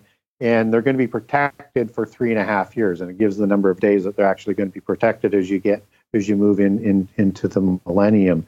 So it's interesting how it came up with the September 11th date Yeah. uh, in terms of, uh, of of getting there, but I would be I would be careful for uh, getting into interpretive uh, concepts because you're using metaphors and allegories in an interpretive approach. Yeah. You can make it mean anything. Yeah. Yeah, that's a good point. I got another uh, sort of a question that came up while I was reading your book. I tr- I'll try to word this word this uh, in a proper way here. So we, we do we st- we we live in this materialistic world right now. Like we're we're you know we're we're still under this you know physical paradigm where you know we're we're stuck in. I I mean I think we're stuck in a, uh, a schizophrenic society where most of us believe in love and spirits and all kinds of things, yet we're stuck in this materialistic paradigm that says none of that exists. You know, the atheists and the skeptics kind of rule the roost still right now, even though it's falling apart. So, how does the occult and mystic foundation and practice in these secret societies, like all those secret societies you mentioned, believe in some kind of you know polytheistic or or, or uh, metaphysical reality that are supposedly running the world? How do they account or how does how do we account for this materialistic and atheistic paradigm that still seems to be prevalent? Well, it, it's only in the West. Well, that's a good point. So if you look at the rest of the world, Yeah, that's true. that's yeah. not the case. Yeah. And you have to understand one of their goals is to uh, bring down Christianity. And they look at in the West that Christianity is their biggest enemy, which is why you have two genocides of Christians in, in, in the end time. Um, and so what they did in the beginning, which will make sense. So I want to go back to Genesis, back to Enoch, back to the creation of the seven liberal sciences. As you go back into the prehistory, what they say they wanted to do with the rebellious Cain, who had not forgiven God for ostracizing him, he wanted to lead people away from God. He didn't want to honor God for anything. And he wanted did not want to give God credit for anything, and he wanted to build monuments and to honor his pantheon of the gods. So when you have now the establishment of the Royal Society by Freemasons and the, the Rosicrucians, they're going to do the same thing. It's all designed to lead people, Christians, Westerners, away from the Christian church in preparation to taking them down with the evidence that they say they'll provide to destroy Christianity and fold it in, not totally destroy it, but fold it into their polytheist religion that they want to install on the world. Hmm. So it's a tactic and a ways. At, at some point in time, they're going to say, you know what? I can't believe you guys. They won't actually say it this way, but they'll say, I can't actually believe you believed in evolution because it's mathematically impossible. But guess what? Here's how things really happen. Yeah. I got. I don't know if I should ask this question. It's a little bit. Uh, Edgy? You're gonna get edgy? you gotta get a little edgy. Yeah. Ooh, Graham gets edgy. So where do these contemporary conspiracies like like Young Blood or Adrenochrome or Pizzagate like a lot of this Yeah. like there's a lot of the, I mean like the last and I guess that kind of leads into well no maybe it shouldn't lead it maybe it shouldn't lead it well yeah vampire I know but it's like you know it's it's Well, connected vampires- somehow right Vampires is really good, but uh, so let me take the easy one first. So let's say Pizzagate, for example, yeah which was Pizzagate. that's misinformation. Yeah. Uh, and that's coming out from the secret societies, but it doesn't mean the basic essence of what is being talked about. is wrong it's not true? happening yeah yeah Right. yeah So in the secret societies and in the ancient rituals, which include blood drinking, which they still do today, I mean, they do sacrifices and they do sexual rituals and they do all of this pedophilia and things like that as part of that ancient religion. Okay, but the Pizzagate thing, it's like you know, if you want to, uh, you know, discredit the alien mythos, then you put out all of these false alien Yeah, things, and yeah. it's you know, it buys you some time until you're ready to, to, to deal disclosure. Yeah, yeah. with that. Yeah, so it's again common tactic. Um, and uh, so, what was the other thing? That we Well, were I think to- the other thing was was I, you know, I think you wrote oh your. the vampires. well, I mean, it's kind of the Yeah. same thing, but yeah. So here's here's the here's the thing. So the vampire thing is uh, you know it goes back into prehistory. and You have this this mythology of blood drinking with the Nephilim, which they did, um, because they thought it would give them back their immortality, would increase their cognizant um, uh, abilities, and it was one of those sort of abominable traits uh, uh, of, of the ruling class of the giants, both before and again after the flood. And so when we look at how that starts to marry up with the vampire tales as we know through Dracula, based on Vlad the Impaler. Now, understand Vlad the Impaler was of a royal bloodline. He had very pale skin. He had hazel eyes. He had red hair, as in red haired giants red hair or blonde hair, which are the two main colors that are described in most of the accounts. There's also some black haired ones. And you have this blood drinking that's all, all part of this uh, mythology of, of Dracula. And Vlad the Impaler was also educated in the Mystery School of Solomon in Vienna, and he had that condition of pale skin where he was more of a night person. So you have a lot of different things. And then you have the fangs of the cobra put on there, part of the snake ideology, which is uh, a nice little touch in terms of how they do the bite and, and suck the blood. But as you take their understanding back to their allegories, and again, they're an interpretive religion, the Gnostics, Gnostics, and you have to learn the mysteries. You have to you have a fairy tale concept, which is a interesting narrative, but the true meaning's underneath. That's the best way to explain it. And so you have to be educated in the degrees to understand what the allegories are. So with the bloodlines that we talked about in terms of the genealogies, they split into male and female. And for the female, you have the fairy bloodline and the owl bloodline. Of course, owl goes back to Lilith, but fairy's the most common one. And that's the matriarchal bloodline. That's why you have fairy queens and fairy godmothers as part of that whole fairy tale concept. On the male side, it's the ravens of the Anunnaki and or the, the dragon or the serpent bloodline. And that is the bloodline uh, of the kings. And so you have a king and you have an allegory of blood drinking of a royal bloodline. And you have all of the all of this literature being written over the millennia about the same um, class of people, royal families, kings, queens, and using this type of allegory to describe them all the way through. Whether or not, even if you get into, let's say, Shakespeare, and you've got, I mean, he's just writing about genealogies of the bloodlines. Then he's got Midsummer's Night Dream with all of these different fairies, right? You have King Oberon as an example, who is the king of the fairies. And that comes from a Tuatha De, De Danann word um, of, you know, that's rooted back into Scythia, and it's got different versions like uh, Uber and Uberon and a whole bunch of different translations. But the Tuatha De Danann were the fairy giant people of the Irish bloodline, right? And then he, he was married to Titania.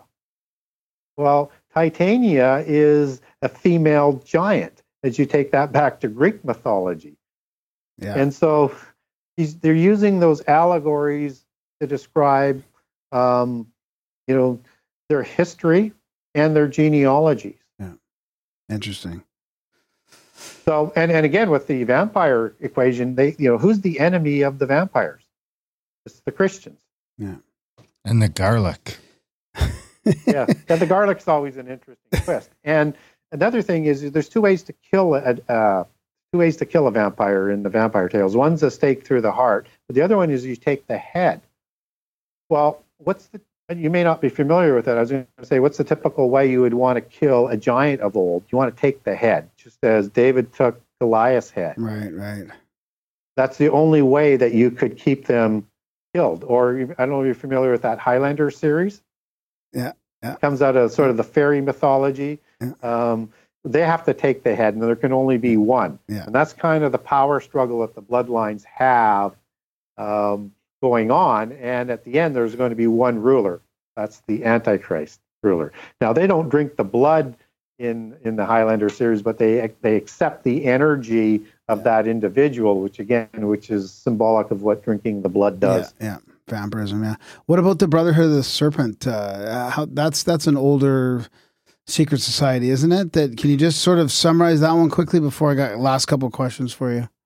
Yeah, it's the Brotherhood of the Serpent is God, that was is um, you know again, it's a Rosicrucian society. That's just another order that reports in. So I mean, don't get caught up on the. I mean, it's an interesting name, the Brotherhood of the Serpent. It's but it's the allegory uh, that you need to be um, uh, focused on, and it's that serpent ideology. So.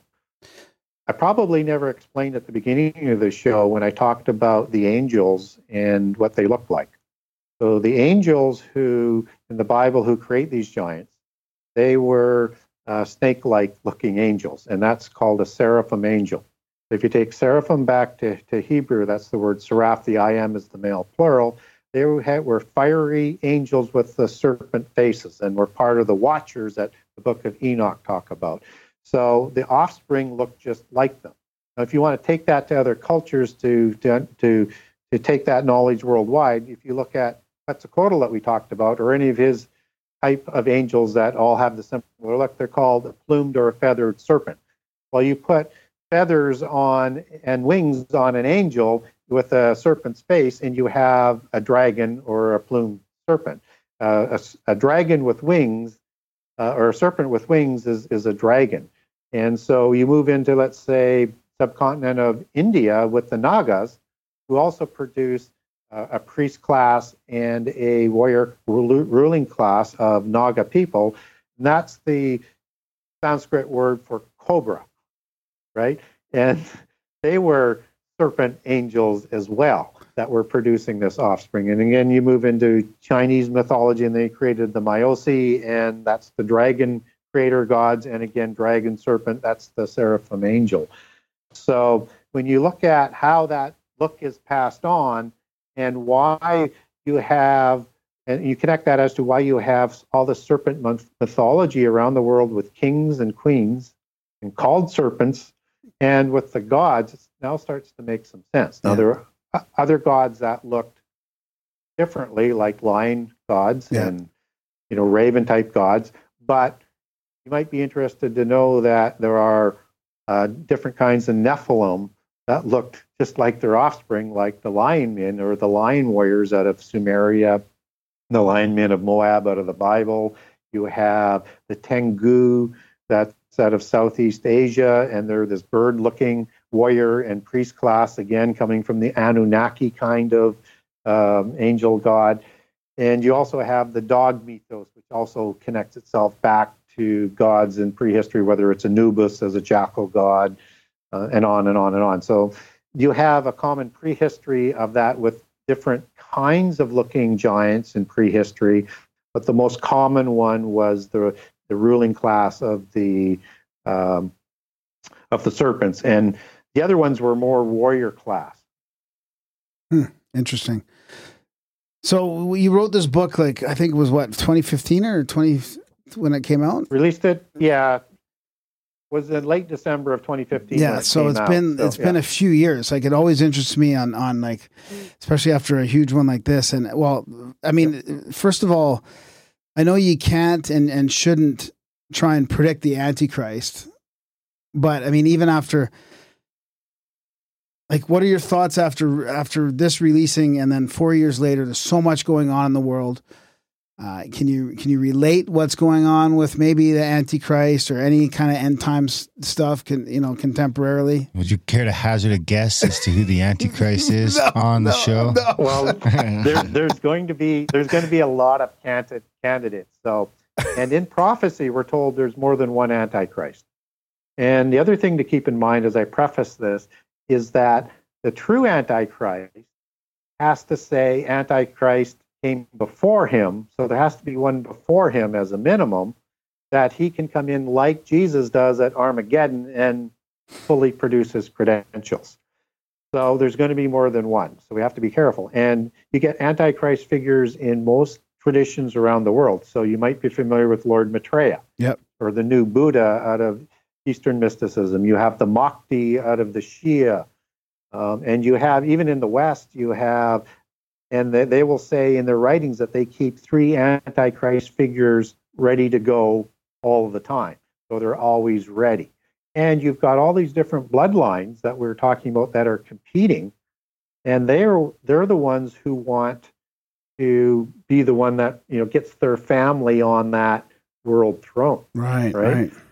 So there, you've got all of those competing factions. So again, um, I'm not going to make a prediction um, because inevitably, we're you know anybody who makes predictions is is, is always wrong. But I would certainly put at the head of some of the list is some of these family names that they're trying to position themselves uh, for. But we won't know which one until it actually comes about, and there'll be some misdirection as we go. Yeah. And so and it could be from the east or the west. Like, I mean, I was going to ask Yes. you about the conflicts between the different uh, royal bloodlines from whether it's China, Japan, or the West or Europe, or I mean, there's seems to be like they would be constant, constantly in a power struggle for the world. Really, Who do you think it is? absolutely. about the coincidence of Obama and the Obama nation abomination. Yeah. and all the people that are fighting Trump. yeah, I, yeah. I don't know. I didn't really Well- want to get political on it, but Way Yeah, to I go, would- I- guys.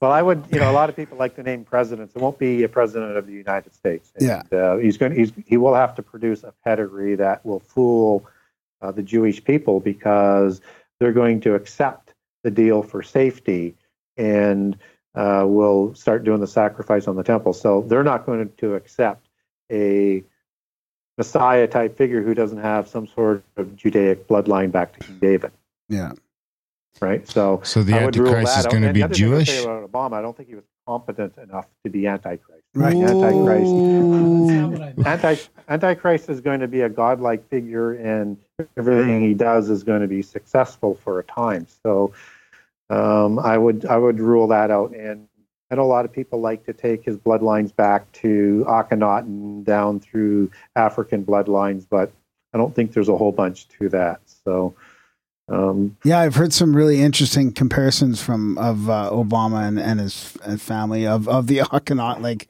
I didn't mean Egyptian Obama gods. himself. I was No, saying you- more of like if there's an abomination, which I know it's a different spelling, yeah, prior, the three and a half years prior, that now you have this eight years prior, you had the building of the Obama nation, the people that follow him that are all into hope and change, yeah, that are full on against Trump and all that kind of stuff, Yeah. you know? yeah, So that's what I'm, that's more what I was yeah. saying. Yeah, no, it's a good play on words, but you know, when you're talking about sort of this ancient sort of direction that we're heading towards, English wasn't around at that point in time. So no, no, but wouldn't they be using this? ancient words to make that sort of Yeah. you know transliteration? But you know, I, I like to use the word abomination as well, you know, as a play on words for things. So.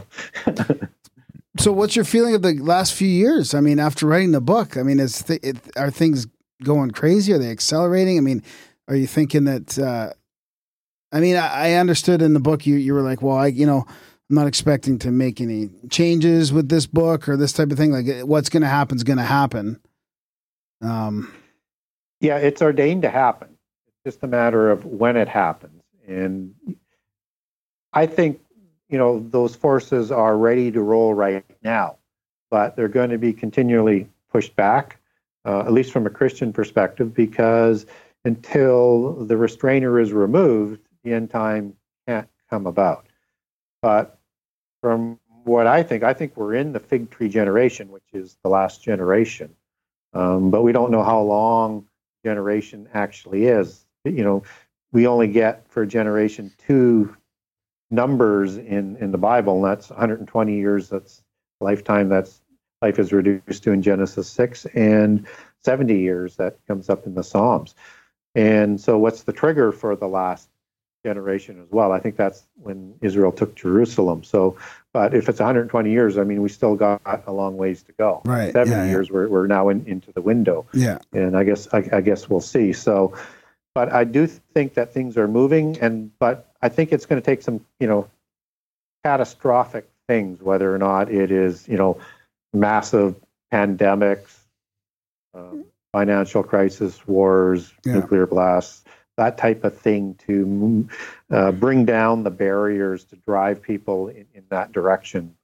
So if that were to happen, things could happen fairly quickly. But I still think there's more building blocks yet to be Right. um, built, and we keep moving more towards that, even though there's some pushback, like with Brexit or perhaps with Trump. But Trump's actually moving forward some of the globalization as well, with Yeah. you know, setting up Jerusalem as the capital of, of Israel, is one of the key sort of ingredients Yeah. for for the end times. So, um, but there's So definitely Trump's the Antichrist. pushback. No, no, he's saying. Oh. No, I don't think so. You know, a lot of people ask me whether Prince William is, Yeah. and and he, he could possibly be one of the candidates that would be. But again, I'm I'm not a fan of actually trying. Is he to the one that it. just Yeah. got born? No, Prince William is uh, already. Uh, Didn't he leave the family? adult? Oh, is he the one who got Middleton. the boot? No, no, that's not. No, no, that was the that's other one. Harry that left. Oh, jeez. Yeah. Can't get my royalty So, off. and- and Dude, would- if I was in the royal family, they would have kicked me out like 20 years ago. So, but William can't take power until after Charles dies, right? Because he's the son of Charles, right? So, um, but he would be, you know, what a lot of people uh, are are watching. But right. again, I'd, I'd I'd follow that. Keep an eye on that King of Jerusalem title. yeah. Uh, Oh, that's that's a good uh, King yeah. King Philip of uh, Spain, uh, and or watch where that title might move. to. Yeah, that's interesting. Yeah. well, if you find out, can you let us know first?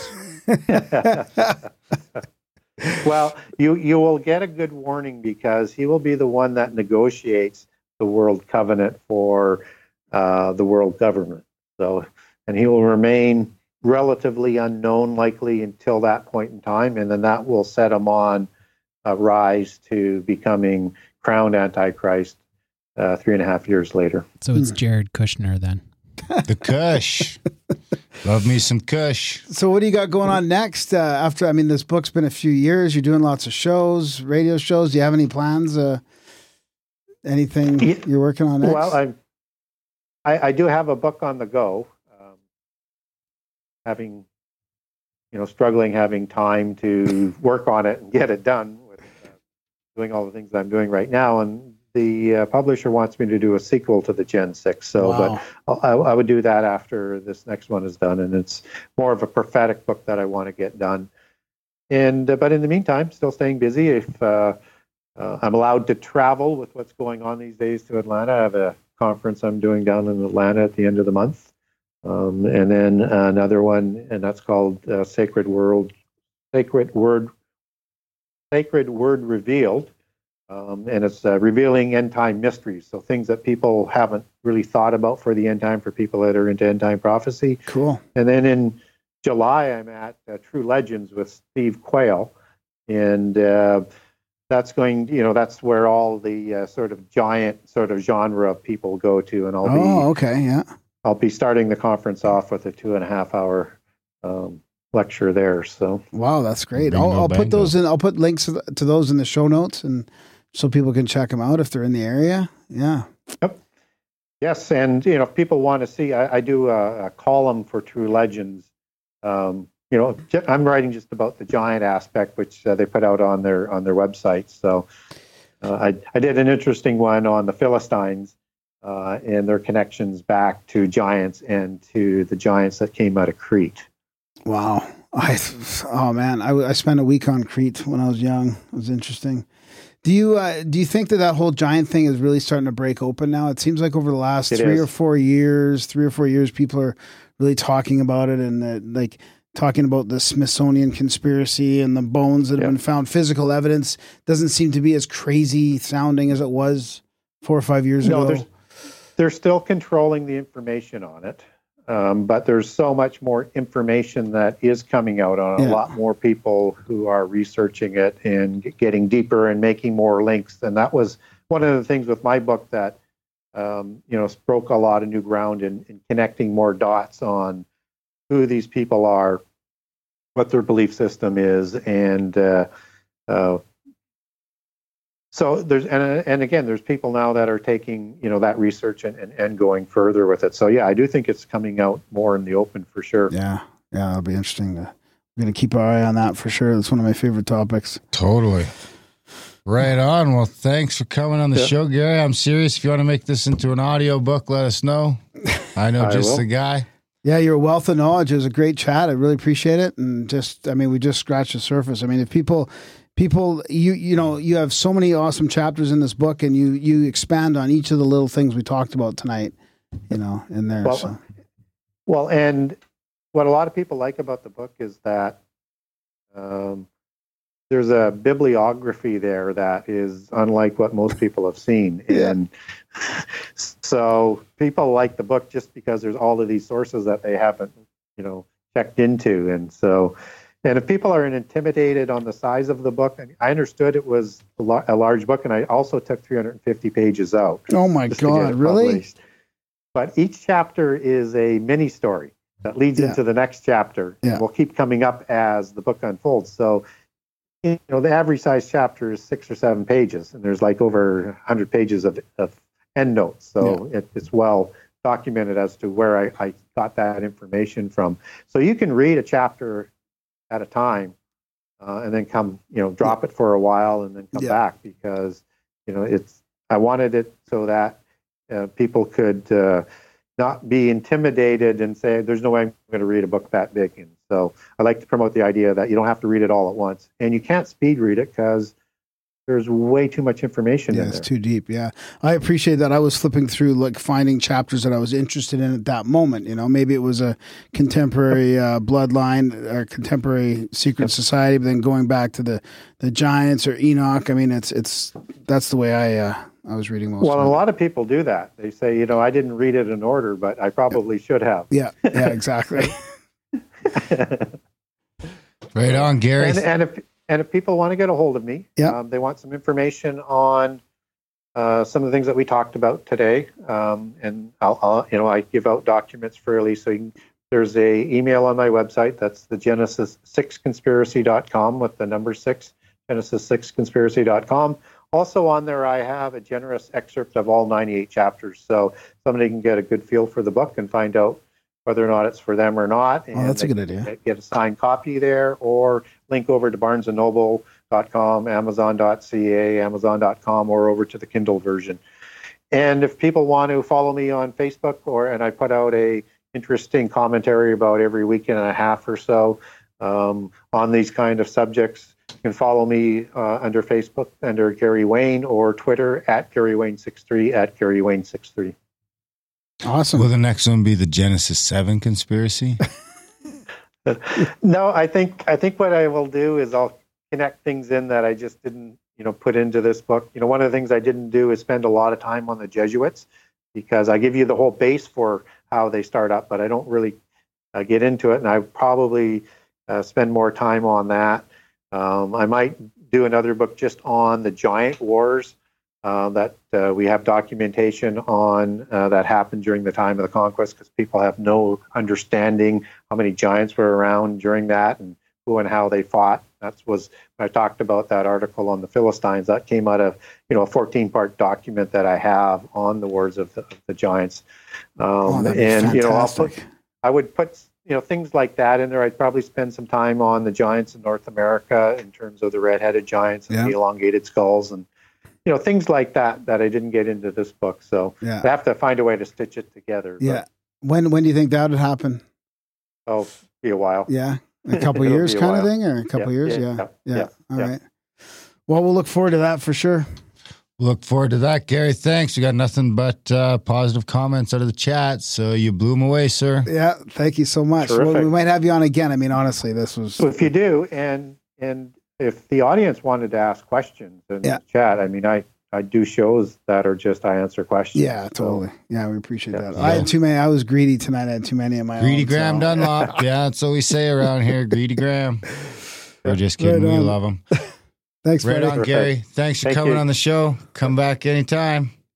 I will. Okay. see ya. Bye bye. I'm more interested in what uh, you guys thought of that. That was our chat with Gary Wayne, D. Ron. Well, I, th- I think it's safe to say Gary's not the Antichrist. What a wonderful man. Yeah, Yeah. unbelievable, eh? Yeah. You know what I appreciate about it? It was very like like Bill, one of our friends in uh, Bill uh, in the chats, um, was saying how you know it's it's obviously got a Christian bend to it, but it's not a dogmatic Christian bend, right? It's not like he's telling you. It, he just lays it all out there, like he says, right? All the dates and all the names and all the connections and all that. But it's not like he's pushing Christianity on you or anything like that. Yeah, totally. I mean, it definitely talks about the spurious. Like, there's definitely a bend of there's the Jesus bloodline and then the the spurious bloodline of all the secret societies and all that, which we didn't really get into too much of that split, but it's uh interesting. That was a great chat.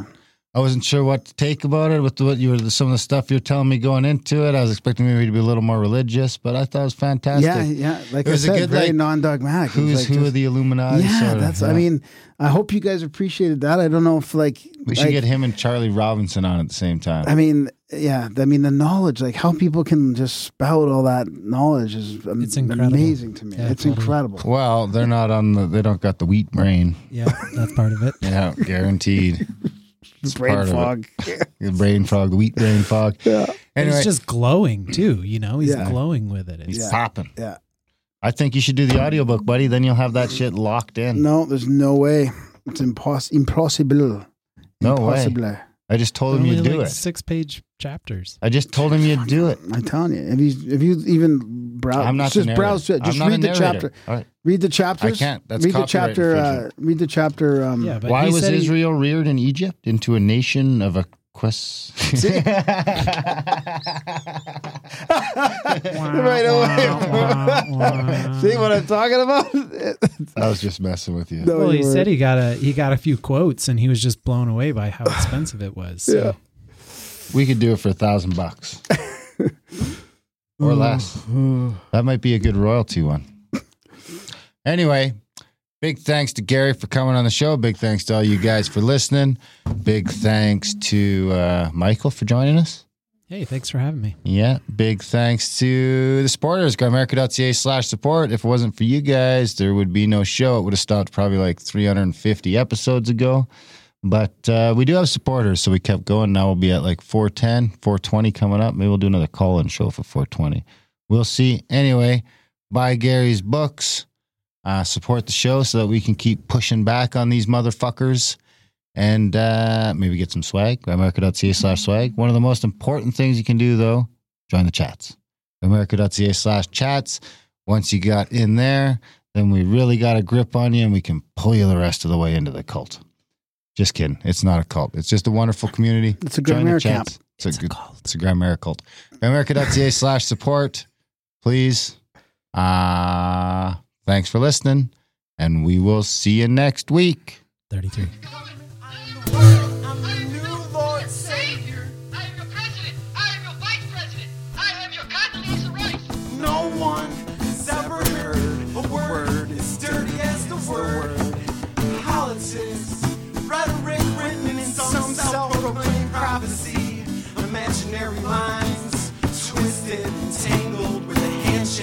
Signature and some policy papers behind enemy lines.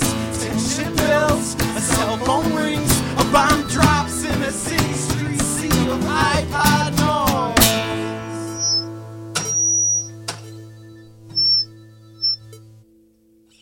Don't get comfortable,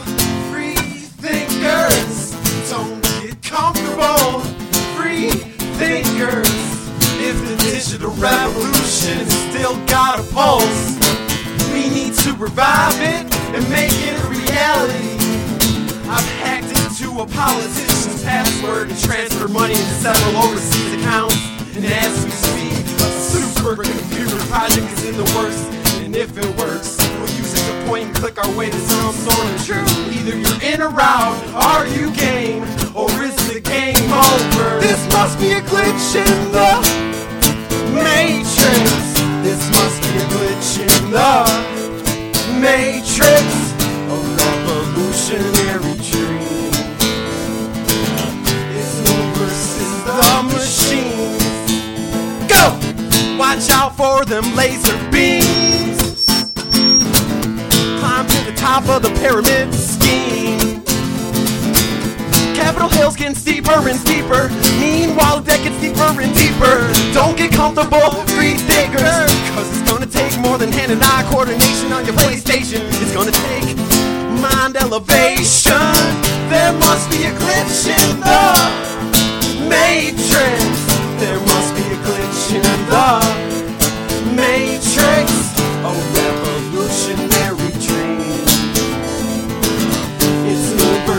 the machines. Go!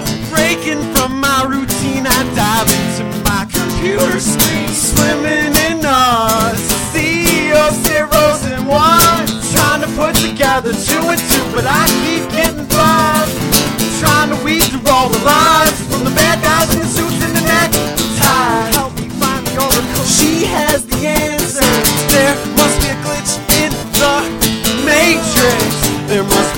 In the Matrix.